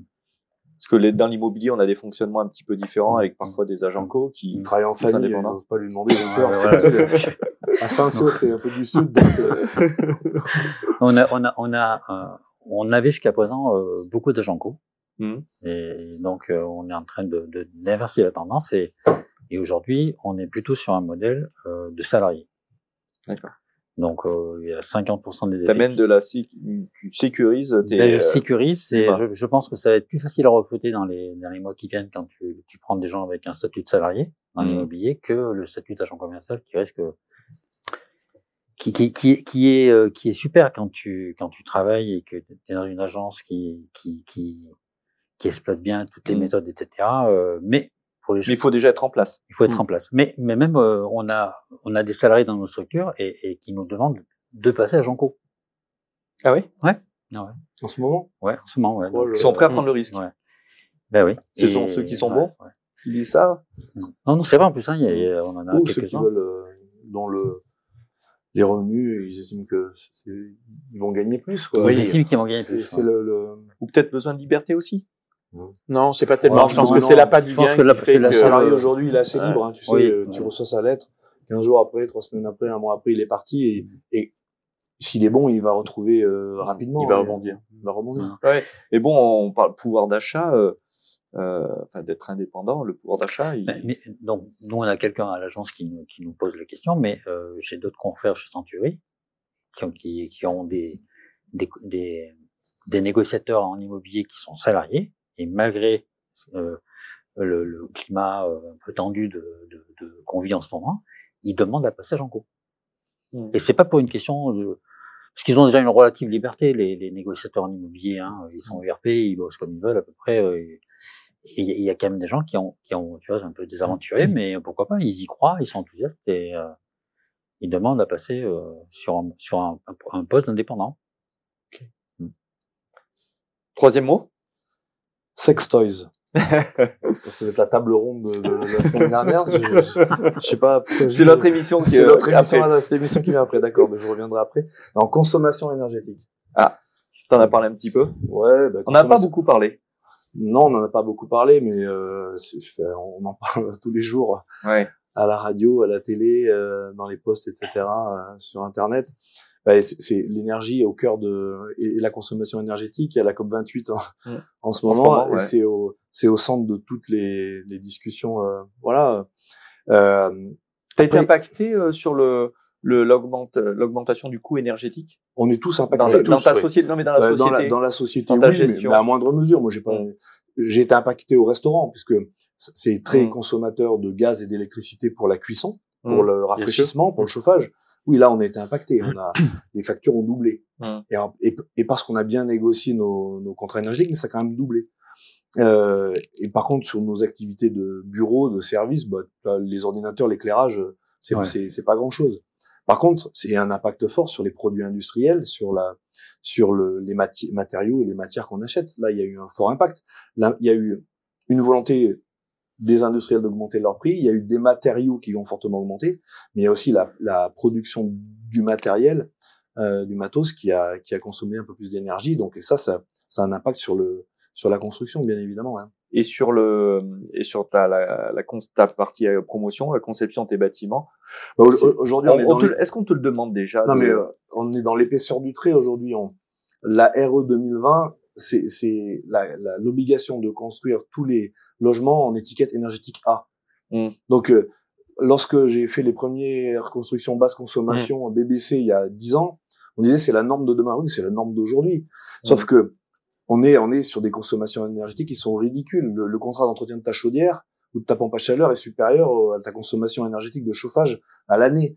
Donc euh, et d'ailleurs ça m'amène à c'est plus donc tu es dans l'épaisseur du trait. Aujourd'hui on est on peut pas aller au-delà. Parler de bâtiments à énergie passive ou positive dans les prochaines années, c'est tuer la filière. Aujourd'hui, on a de telles contraintes de construction, il y a une RE 2020, 2020 qui est tellement contraignante que on a on a fait tout le chemin. Ce qui reste à faire, c'est on a fait le job. Ah mais là, t'as fait. C'est comme si 100% de, c'est comme si 100% des véhicules aujourd'hui que tu vendais du neuf étaient électriques. Ouais, sans juger de la pertinence de de, de, la mmh. politique d'électrification, etc. Mmh. Je dis juste voilà. Donc c'est pas c'est un un truc de dingue. Donc euh, ça a engendré un coût, euh, les différentes réglementations. Donc on est au top. Ce qu'il faut changer, c'est le comportement. La consommation énergétique, c'est le comportement que tu fais, que tu as et que tu promeus autour de toi. Si tu prends ta voiture pour aller acheter ton pain à 500 mètres, ben, c'est cette consommation énergétique. Si euh, tu profites des, des, des, prix pas chers de, pour t'acheter un billet d'avion avec euh, EasyJet ou une autre compagnie, mm. parce que c'est facile, etc., ben, l'économie d'énergie que tu fais sur ton logement, en un aller-retour pour deux jours à, à, Lisbonne, à, Athènes, où tu l'as bouffé. Mm. Donc, pour moi, la consommation énergétique aujourd'hui, elle est plus liée au comportement des gens et à non pas à l'usage. C'est l'usage mm. qui fait la différence. Mm. Aujourd'hui, on dit attention l'énergie, etc. ça, ça dégueule de monde sur les autoroutes. Vos clients, ils sont ils, sont prêts à ça? Parce que vous, quand tu es prêt, tu fais des logements. Tu parlais des, des DPE avec les difficultés, ok. Mais euh, ceux qui combien t'as de télé dans une maison? Combien tous tous les appareils électroménagers, tout, les gens sont pas prêts à ça. Peut-être en mettre moins de télé si on a moins de pièces. Ouais, mais on va passer. Euh, ouais, mais c'est une question de, de, de, mode de vie. De mode de vie. Mmh. Tu, tu euh, aujourd'hui, bah, tu, tu as une, une maison super économe en énergie, mais tu vas avoir plein d'éclairage, un jacuzzi, un, et ça, ça consomme de. C'est pas une critique, hein, c'est un mmh. constat. C'est que pour moi, la consommation énergétique, elle, elle, elle ne peut baisser que si tu changes de comportement. Mmh. Oui, limite, on met des panneaux photovoltaïques pour se dire, euh, comme ça, je les laisse éclairer tout le temps alors que j'avais pas besoin. C'est bonne conscience. C'est gratos. c'est gratos. C'est de l'énergie gratuite. Rien n'est gratuit. Ouais, non. Enfin, pour la planète. L'énergie la moins chère, c'est celle qu'on consomme pas. Exactement. Bon, je vois que vous avez été pas mal inspiré avec mes avec mes mots. J'en avais mis, euh, il y en avait pas mal, mais on va on va passer à, à une autre séquence. Et maintenant, je voudrais découvrir vos projets du moment. Jingle.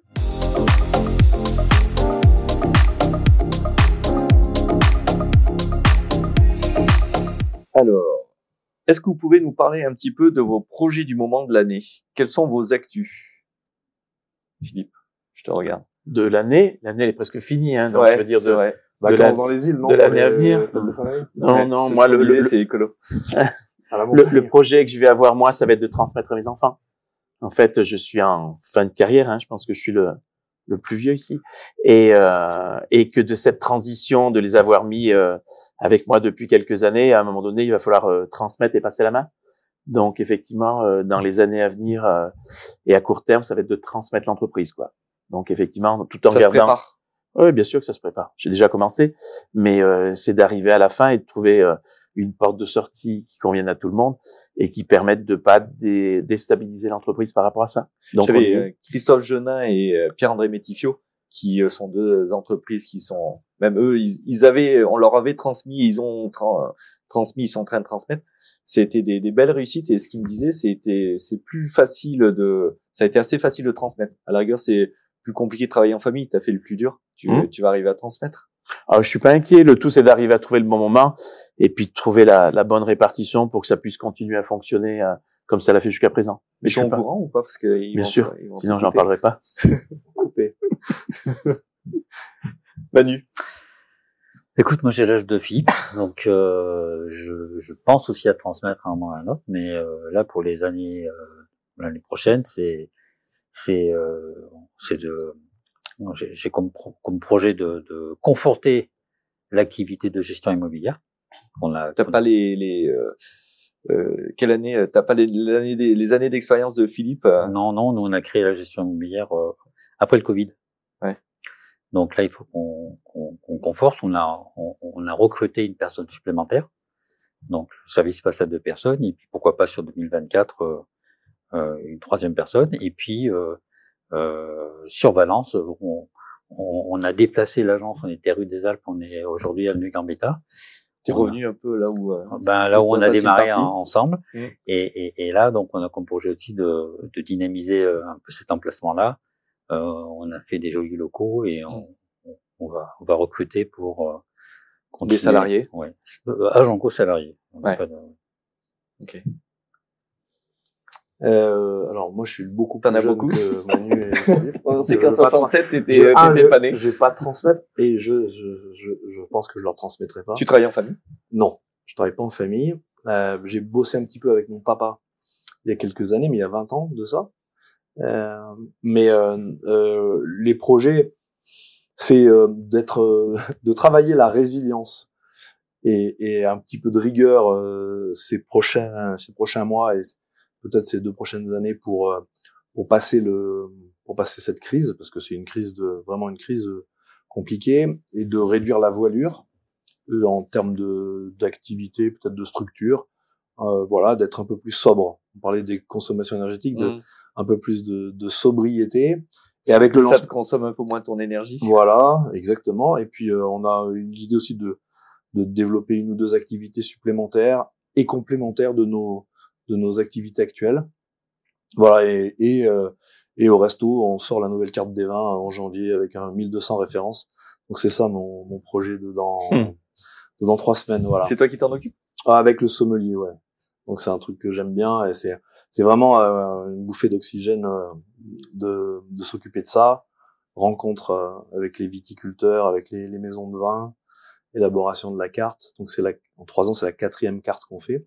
Euh, Ah oui. Moi j'aime ça donc, euh, donc voilà c'est pour le coup ça c'est un c'est un chouette projet. Voilà. Ça te ça t'occupe un peu de temps? Ça m'occupe un peu de temps mais euh, quand Il y a du on plaisir, aime on hein. compte pas ouais. Il y a Ouais, du plaisir. beaucoup de plaisir. Ouais, il faut des choses comme ça pour sortir un peu de son, son Ouais je sais pas si on peut parler quotidien, mais quand on est entrepreneur, je sais pas si, si ça existe le quotidien. C'est tous les jours. Mais euh, tu parlais euh, aussi de résilience. euh, je, je- moi, je le dis souvent, je l'observe en tout cas chez beaucoup d'entrepreneurs. Le, le Covid a eu cet effet-là de créer de la résilience sur les entrepreneurs. Avant, en une année d'élection, dans, dans mon métier, euh, on attendait. Hein, Manu, Mm. tu, tu te rappelles, euh, Mm. enfin, 2017 est déjà plus là, mais euh, ça a été une année compliquée euh, pour nous parce que euh, on va pas parler politique, mais euh, on a été dans un flou jusqu'à l'élection de- d'Emmanuel Macron. Et là, nous, j'ai beaucoup d'entrepreneurs qui se sont dit, je vais attendre parce que on sait pas ce qui va se passer demain. Là, aujourd'hui, on passe les crises, comme tu dis. Et là, peut-être qu'on est vraiment dans une crise, mais les entrepreneurs ont très peu parlé de crise. Il y avait le Covid, mais je trouve que ça a créé une certaine résilience des entrepreneurs. Ils avaient du boulot et ils ont avancé. Le coût de l'énergie, on se dit, la guerre en Ukraine, le coût de l'énergie, on s'est dit, ça va en mettre par terre. Ça n'a pas mis tant par terre que ça. Alors même si on était très aidé, euh, un peu sous perfusion avec les PGE et tout, là on commence à rentrer dans le dur euh, pour les, les sociétés. Là, ça y est, on, on sent un petit peu quand même. euh, Mais je trouve quand même beaucoup d'entrepreneurs qui, euh, vous l'avez dit vous, beaucoup de choses positives. On va trouver des solutions. Vous êtes confiants euh, pour transmettre. Et euh, je trouve ça a eu, ça a eu ce, ça a eu ce fait là. Voilà, je trouve beaucoup de beaux projets. Euh, euh, Ouais. que euh, Mais- avant euh, c'était plus compliqué dès qu'on en prenait un sur la tête il se passait un petit peu de temps et puis ça redémarrait l'année d'après Seb, on a parlé de logement, on parle de restauration. Enfin, je veux dire, logement, tout le monde y a besoin. Et j'allais dire, dans les temps difficiles, les- on s'aperçoit quand même que les gens ont de plus en plus, euh, le Covid l'a fait, hein, plus envie de, de, de sortir pour, entre guillemets, profiter en famille, entre amis. Euh, la gastronomie, je trouve, revient, et, Ouais. et notamment sur Valence, hein, par rapport à ça, où effectivement, il y a, y a un attrait... Euh, donc, c'est quand même deux secteurs qui sont porteurs. Donc, même si, effectivement, euh, tout ce qui se passe autour peut être compliqué, je crois qu'on aura toujours besoin de- d'un logement et de manger, quoi. hein. mais c'est quand même ce que je, je ressens comme le plus impacté aussi hein. mais il s'en est monté tellement des agences immobilières aussi avec euh, on parlait des, des agents co mais euh, tous ces mandataires ou enfin, qui, qui, qui travaillent euh, qui travaillent pas de la même façon euh, que nous mais la restauration on en voit euh, on en voit beaucoup qui, qui souffrent un petit peu qui commencent Bah, à souffrir Non, mais beaucoup souffrent. Euh, c'est- on a le même, on a le, le même euh, euh, principe que que dans d'autres activités, c'est la fréquence. Aujourd'hui, quand ton pouvoir d'achat baisse, tu changes pas ton mode de. C'est la dernière chose que tu changes ton mode de consommation, mais Mm. tu vas changer la fréquence de ton mode de consommation. Si tu avais l'habitude d'aller euh, quatre fois au resto par mois, ben tu vas y aller plus que trois fois Mm. ou plus que deux fois. Mm. Si tu as l'habitude d'aller euh, de t'acheter une- des marques de fringues de luxe ou de connu, bah, au lieu d'en acheter trois chemises par mois, bah, tu n'en achèteras plus qu'une. Tu vas pas changer de, de marque. Mais par contre, tu vas, Tu vas réduire la tu vas voilure. réduire la voilure. Mmh. Et aujourd'hui, quand je parle de sobriété, réduire la voilure, c'est aussi, euh, ben, euh, il y a un peu moins de récurrence ou un peu moins de, de fréquentation. Et on, et on s'en aperçoit cet été, euh, les restaurateurs, les hôteliers, que ce soit à la mer ou à la montagne, ils ont dit, euh, on a eu, il y a eu tout le temps du monde, mais il y avait moins de monde. Il y a plein de restaurateurs qui disaient, euh, euh, c'est- cet été, les, les gens ne réservaient plus parce qu'on avait toujours de la place. Mhm. Alors qu'on a connu des années, a- Ouais, C'était tout réservé à bah, l'avance. tu, euh, si tu réserves pas ton resto le soir euh, sur la plage, euh, bah, t'as pas de place. Bah, moi, dans le Ou à la sud, euh, j'ai plutôt le sentiment que j'ai Ça, il y a eu les, les durées de, euh, de, de, de, de, de vacances sur des lieux ont été réduites. D'accord. Donc euh, avec et des, des fréquentations. de- Donc ça veut dire que bah, tu changes pas ton mode de vie, Mais tu fais moins. mais tu fais mais moins. tu fais moins. Ouais. Moins Mais souvent. Est-ce que, est-ce que l'équilibre il est pas là aussi? On parlait de, de consommation, surconsommation. Est-ce que, je suis désolé, mais est-ce qu'on a besoin d'aller euh, tous les jours au restaurant? Non. Je suis pas persuadé. Peut-être qu'on a, Non, on, mais on en est pas là non Sauf plus. mais- que quand tu as le choix, tu, tu, tu, tu dis bah je peux y aller tout le temps et je par J'y force j'y vais souvent.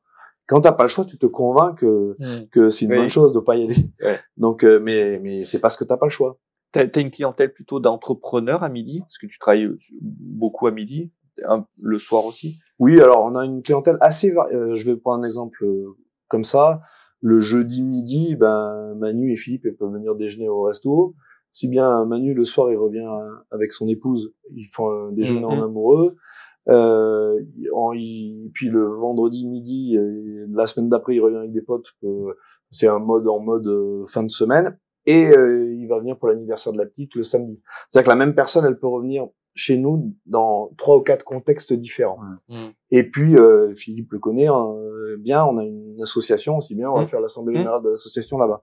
Donc, euh, la force que nous avons, c'est qu'on peut, euh, on- la même personne peut venir pour quatre ou cinq euh, environnements, occasions différentes. Voilà. En fait, Voilà. il, faut, il faut créer la demande, il faut créer le besoin, et, et, et l'avantage du, du Grislo, le- Laurent le disait par rapport à ça, on on n'a pas parlé, mais c'est aussi les, les individus qui euh, se, qui font, qui animent, j'allais dire, cette partie-là, qui ont cette vraie valeur ajoutée entre guillemets, indépendamment de ce que tu manges, mais l'accueil que tu vas pouvoir avoir Mm. et qui va faire qu'effectivement, tu auras envie de venir pour manger avec des clients, pour manger avec des copains, pour revenir en famille. Et effectivement, selon le, le moment que tu vas avoir, si tu as un accueil qui est toujours sympathique, c'est une vraie valeur ajoutée, quoi. Mais- Moi, moi, je préfère que quelqu'un vienne moins souvent, mais qu'il soit complètement satisfait, qu'il revienne et qu'il ait, sûr. pas de doute sur euh, Mm. vraiment en disant bah finalement c'est quelqu'un qu'on voit une fois par mois ou une fois par trimestre il vient en famille. Mm. mais tu et on a des, des familles qui viennent euh, on a des familles qui viennent tester on change de carte toutes les cinq semaines qui ont testé depuis le début toutes les cartes.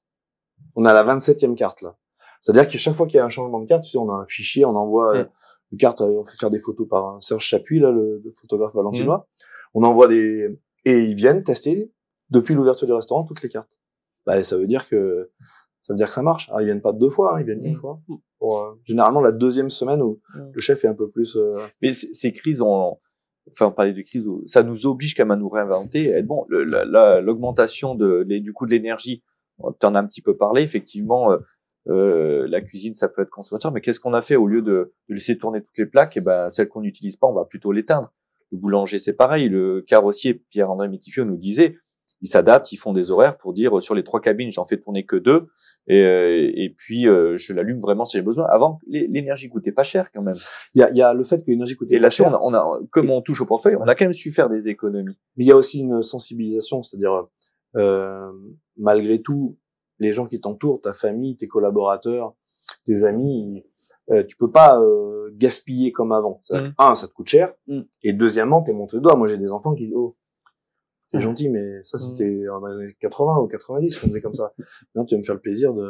Il y a, il y a- on a une pression. Ouais. de, de- alors euh, de, de ton entourage, de l'image. Alors il y en a qui s'en foutent, mais mais de toute façon, tu vis dans un monde où il faut être un peu plus sobre. Mm. Donc, euh, Mais je prenais ça comme exemple, mais ça aussi, tu vois, tu disais, on revient parce qu'on est bien accueilli. Aujourd'hui, dans ces temps qui sont un petit peu plus durs, ben, on va peut-être faire un peu plus attention à comment on va répondre au téléphone. Ouais, Euh, Enfin, les équipes, elles, on, on leur demande beaucoup, et, et ça a au moins cet effet-là de, de se dire, allez, euh, dans, les agents immobiliers, où à un moment il y avait trop de boulot, il fallait, euh, on était client, il fallait rappeler l'agence immobilière Mmh. parce que ils avaient tellement de boulot, c'est pas grave, ils avaient pas le temps de rappeler. Aujourd'hui, il faut se remettre Ah, un mais peu Aujourd'hui, tu au vas travail. rappeler les appels manqués Ouais. Mm.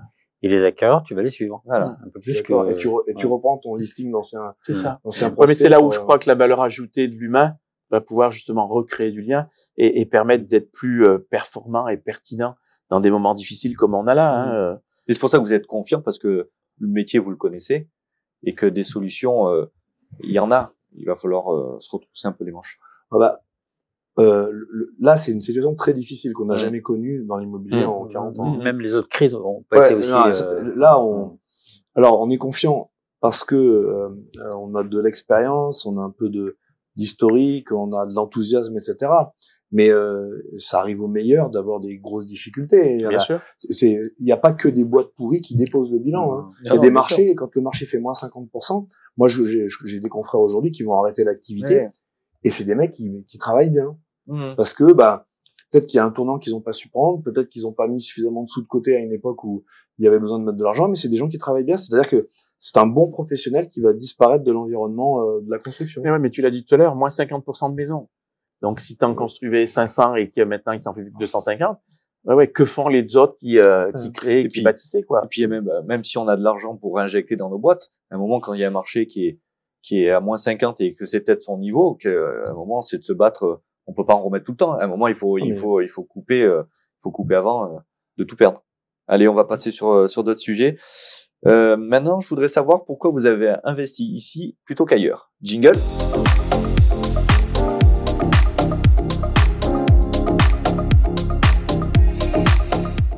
Alors, pourquoi ici et pas plus ailleurs, Manu T'es t'es pas né ici, je le sais. Mm. Ça fait un petit moment que t'es là.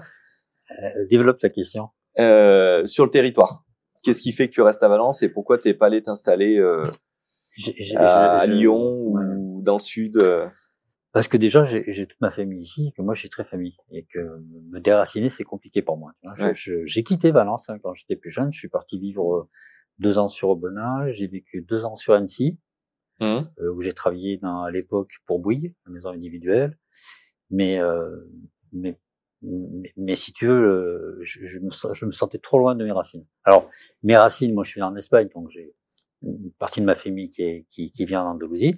Mais euh, Valence, pourquoi ici et pas ailleurs C'est parce que j'ai euh, mes frères, mes sœurs, mes amis, et que moi, j'ai quand même besoin de ce, veux, de, de toute ma petite tribu pour euh, pour euh, pour avancer pour avancer. Ouais. Mm. Je- J'aurais du mal à, à partir, euh, même avec un super projet euh, à l'autre bout du monde ou à l'autre bout de la France. Je pense que j'aurais pas la force. J'aurais pas le. Il faudrait que je- j'emmène tout le monde avec moi, donc c'est compliqué. Ouais. Donc, Philippe? Toi, tu, Moi- tu, moi, je tu- suis tu tournes, tu tournes Je- autour de Valence et puis tu tu Ouais. t'élargis quand même un peu. euh, Ouais, je m'élargis, mais je, je serais un peu comme Manu. Au départ, je dirais que je suis famille, que j'ai appris le métier sur Valence et qu'un agent immobilier, euh, euh, où qu'il soit, entre guillemets, il connaît son secteur, mais si tu le déplaces, il faut toujours une période pour euh, redécouvrir, entre guillemets, ce qui se passe ailleurs. Et en étant valentinois, euh, avant j'étais associé dans un autre cabinet, quand je suis reparti et qu'on s'est installé avec Isabelle, on s'est dit qu'on connaissait déjà le local, qu'on connaissait la ville, qu'on était du coin. On a travaillé pendant 30 ans sur le bouche-à-oreille. Euh, c'est quelque chose qui fonctionne bien, qui met longtemps, que tu mets longtemps entre guillemets à, à, à mettre en place. Mais une fois que c'est parti, euh, on est parti là-dessus et on s'est toujours dit pourquoi aller faire ailleurs ce qu'on pouvait faire ici, quoi. Donc on appelle ça une gestion en bon père de famille. Ça m'a bien convenu euh, pendant toutes ces années pour euh, faire de la gestion locative. Et c'est vrai que on a eu géré, moi ça fait un peu plus de 30 ans maintenant que je fais ça, où on gère maintenant les enfants. Donc on est resté amis souvent avec les parents et le fait, ça a créé du lien et des relations. Et l'avantage de la gestion, c'est que les gens sont beaucoup plus fidèles. Mm. Donc voilà pourquoi. euh, T'as suivi les ouais. générations. Mm. Et euh, euh, j'étais dans tout à l'heure tu nous as pas dit mais dans tes dans tes nombreuses vies tu montais souvent à Paris par pour l'AFNAME. Mm. Du coup tu le territoire tu le connais. On a un, on a un Ouais, territoire ouais. qui est plutôt sympa à travailler ou euh, Ben, on a, je pense qu'il y a plein de territoires. L'avantage de la FNAM, c'est que ça m'a fait découvrir d'autres confrères euh, partout en France. Hein. Mhm. On s'aperçoit qu'on fait tous le même métier, qu'on soit à Biarritz ou à Strasbourg euh, ou, euh, ou à Lens, mais que sur le principe, c'est l'échange. Moi, j'ai beaucoup apprécié ça de rencontrer d'autres confrères où on n'est pas concurrent. Donc c'est vrai que quand on n'est pas sur le même marché, euh, on peut se lâcher et se donner plein d'idées qui font avancer la profession et qui du coup euh, ont créé entre guillemets le, le fait de tirer la profession vers le haut par rapport à ça. Sur, sur Valence, on, on est quand même plein de confrères à s'entendre. Il y a beaucoup d'anciens qui sont là où ça se passe relativement bien. C'est toujours plus facile de travailler avec des gens que tu connais bien plutôt qu'entre guillemets de critiquer des gens que tu connais pas, quoi. Ok. Toi, Laurent? Eh Ben moi, je suis né à Romans, sur Isère, et je travaille à Paris. Et un jour, j'ai reçu un coup de fil euh, de la personne qui avait racheté la, la société à mon papa en 2001, qui m'a dit "Écoute, si ça t'intéresse, euh, je te revends la société que j'ai achetée à ton père." Voilà. Moi, j'étais banquier d'affaires. Je travaillais euh, chez HSBC à Paris. Et puis donc j'ai pris mes valises sans savoir euh, ce que j'allais trouver. J'avais 30 ans, donc je me suis dit tiens si je le fais pas, je vais certainement le regretter. Donc j'ai posé mes valises à Valence en 2002. Et puis voilà, et puis je suis resté à Valence et puis après on a fait grossir un petit peu le- l'activité, il y a eu d'autres activités connexes. Euh, voilà, il y a en plus il y a le rugby donc ça fait que euh, Tu l'aimes ce territoire? Euh, bah, je donne beaucoup ouais, pour le territoire, donc euh, il me le rend bien, il l'a bien rendu jusqu'à présent. Mais euh, oui, non, j'aime bien, j'aime bien. Et puis mes, mes parents habitent ici. euh, mon papa est issu d'une famille de 10 frères et sœurs, donc j'ai 26 cousins et cousines Ouais. Ils sont qui sont dans euh, beaucoup dans la région. Ouais. Il y a quelques, bah, disons dans un rayon de 50 km. Donc euh, donc c'est voilà, c'est c'est, je suis d'ici moi. Donc C'est euh, pour ça que tu fais des grandes maisons alors pour accueillir tout le monde. Ouais, bah, il y en a qui ont, j'ai des cousins qui ont 5, 6 enfants, donc c'est, effectivement, ils sont bien reproduits, d'autres un peu moins, mais je fais des petites, des moyennes et des grandes maisons. T'as as du monde à recruter pour travailler avec toi alors? Euh, Pour on transmettre. choisit pas sa famille, donc euh, je préfère choisir mes collaborateurs. Si la famille ça correspond, c'est parfait. Ouais. J'ai, j'ai, j'ai travaillé et je travaille encore un petit peu avec mon épouse euh, sur de la communication, donc, euh, mais euh, je pense pas que mes enfants puissent ou prendraient le relais euh, aujourd'hui. Ils, sont, ils font d'autres choses, donc euh, voilà. Ok. Et je regrette rien. Bon, vous restez ici alors. Ah bah oui. Oui. On s'évade un peu des fois. hein. Justement, euh, on va passer à une autre séquence. Euh, on va parler investissement avec la question à 100K. Jingle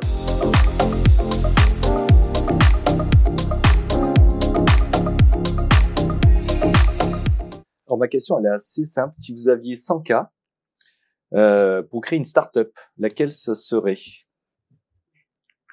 Ça peut être en relation avec votre métier ou alors un autre projet, complètement un autre projet.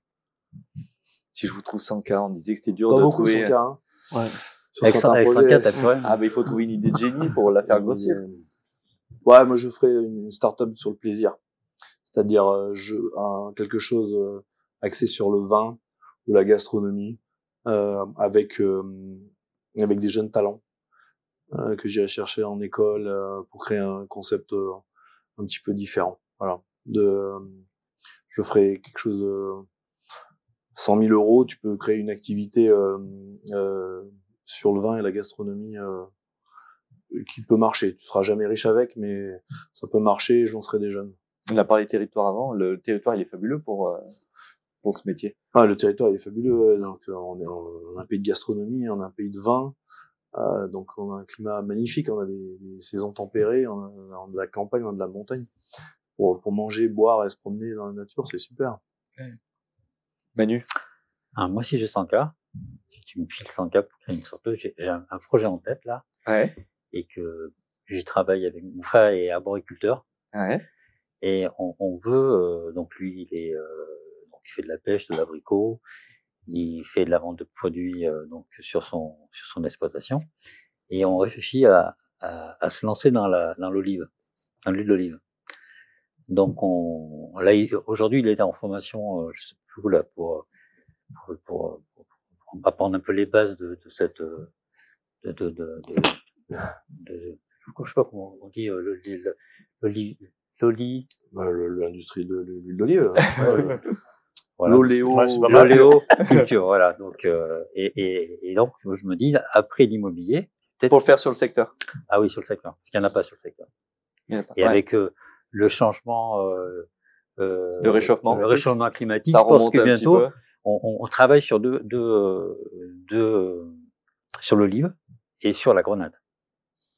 Voilà. Donc, euh, voilà. Donc, tu vois, si j'avais 100 k, c'est, c'est, c'est peut-être là-dessus que j'irais. Euh, Même si je les ai pas, je pense que c'est c'est là-dessus que je vais aller avec mon frère. Ouais. Si euh, si on peut, si on a le terrain, si euh, Bah, c'est un projet où- en tête quand même. c'est un projet, on en parle depuis deux trois ans. Ouais. Et toi, Philippe? Moi, moi, j'ai pas Tu de choisis lequel tu vas me dire? Non, non, non, Bagnole de course. Non, non, ça va passer. Mais euh, mais je, je pourrais aller. Je pense pas que j'irai tout seul me lancer parce que l'immobilier, je trouve que c'est une activité qui est prenante, qui m'aura beaucoup occupé tout le long de ma vie et où j'ai pas spécialement envie. Par contre, je pourrais partager, tu vois, sur un projet comme Laurent, euh, parce que moi, je suis très euh, enfin proche avec des gens avec qui on s'entend. Manu le sait, on Tu, a tu déjà veux pas fait. investir dans l'huile non? Ben pourquoi pas. Mais je, je serais plus par le.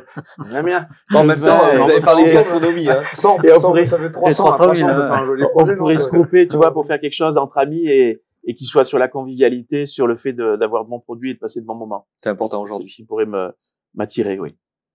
Allez, je vais aller voir les banquiers. En ce moment, ils prêtent beaucoup avec des taux un peu bas. Ouais. Je vous dirai si j'ai si j'ai trouvé. Merci d'avoir répondu à la question. Et maintenant, pour l'heure, je vais vous demander de balancer des invités. Jingle.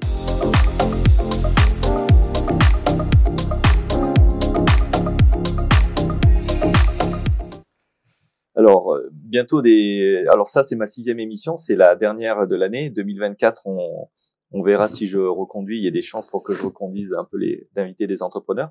Mais qui est-ce que vous aimeriez venir voir se prêter un peu au jeu des séquences et des questions?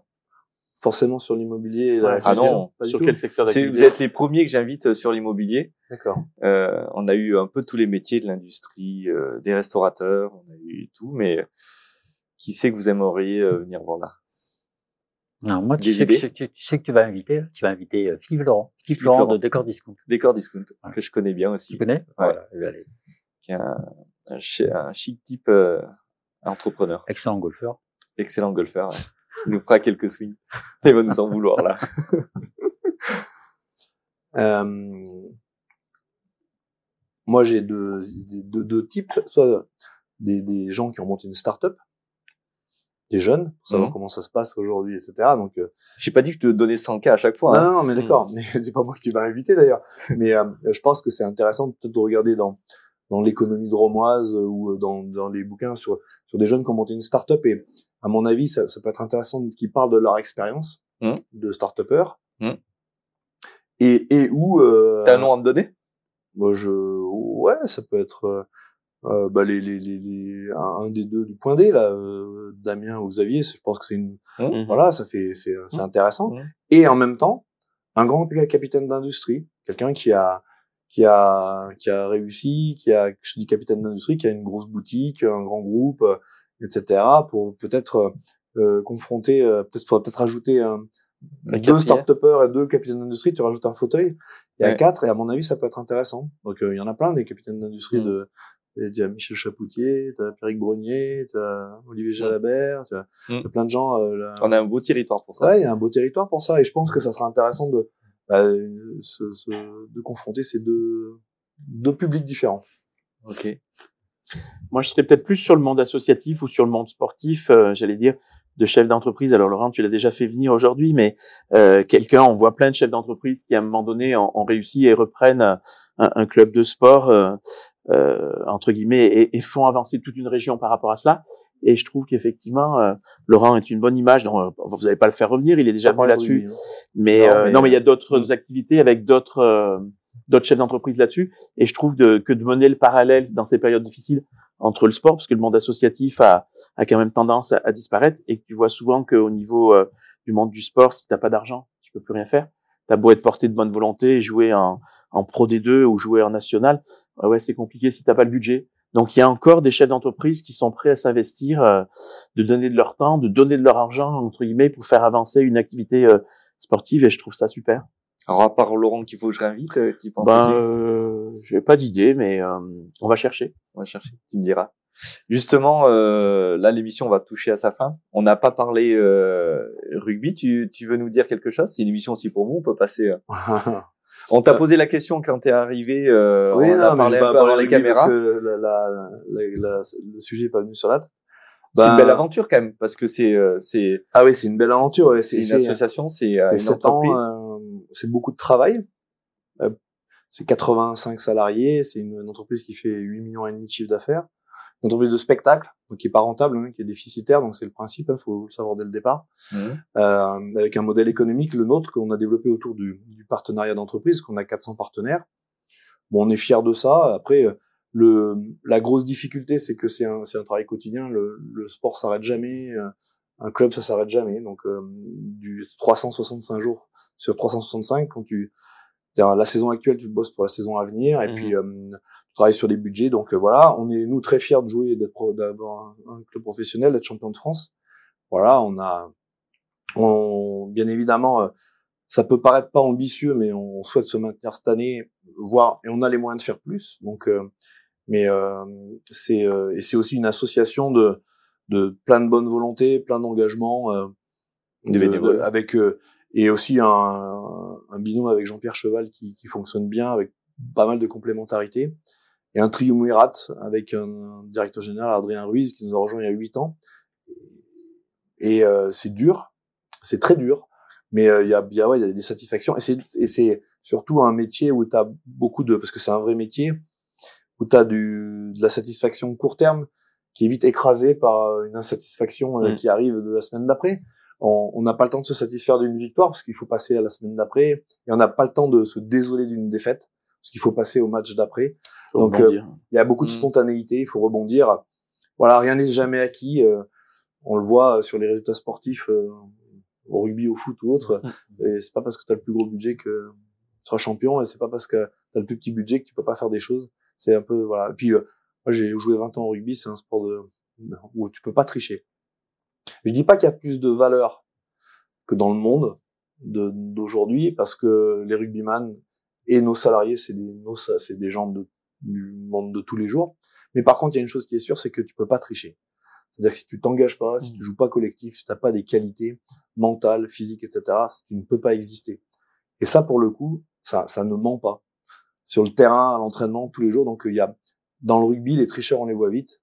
Et là, je, si, donc, euh, c'est, c'est, ça, c'est, c'est assez transparent, voilà. Un peu comme dans, dans le monde de l'entreprise. oui, Exactement. tu peux un peu plus te cacher dans certaines Mm. entreprises. Au Ouais. rugby, au rugby, c'est plus compliqué. Et c'est vrai que le monde du sport inspire beaucoup. Tu m'as fait une belle conclusion de, de l'émission. Je crois que ça, ça fait un petit moment qu'on qu'on discute. Vous avez, on a tous des, des sujets. Je vous remercie. C'était la dernière de l'année. Je suis très content Merci de, à toi. Merci, Merci à toi. de nous avoir accueillis. On a parlé un petit peu d'immobilier, mais pas que. Cette poste donc euh, touche à sa fin. Euh, on se tient un petit peu au courant de toute votre vie d'entrepreneur. Euh, et je vous souhaite beaucoup de projets dans tous vos tous vos projets. Alors c'est la dernière. Je vais remercier aussi un petit peu tous ceux qui ont travaillé euh, derrière cette émission. Je remercie particulièrement Sébastien Tatier de la société SVD que je ne présente plus, euh, qui est responsable de de tout ce bordel, si je pourrais dire, de toutes ces émissions, qui a travaillé avec euh, Rémi et toute son équipe, euh, Camille, euh, Jérôme et, bien d'autres. Il a travaillé en collaboration pour le matériel avec Pascal Pantel de la société Sotelec Sono et son équipe. Et puis, c'est aussi orchestré par le talentueux Alexis Peturkane de la société PG Events. Bravo! Ils, a- ils Bravo. applaudissent, ils sont dans l'ombre. Merci à tout le monde. Je remercie aussi euh, quelques partenaires. Il y a des tableaux qui sont par-ci, par-là, qu'on dissimule. Euh, C'est Céline de Art by Céline qui nous les a prêtés. Le mobilier, c'est Cédric de la société Sima qui nous les, qui nous les a mis à disposition. Et puis aussi toute l'équipe Arthur Lloyd parce que je, je les monopolise un petit peu dans notre espace de travail et Camille qui est chez, chez nous qui nous aide à, à tout ça. Voilà, une très belle euh, fin d'année à tous et puis on se retrouve l'année prochaine avec plein d'actualités. Merci. Merci. à. À bientôt. À bientôt. Jingle? Jingle. Jingle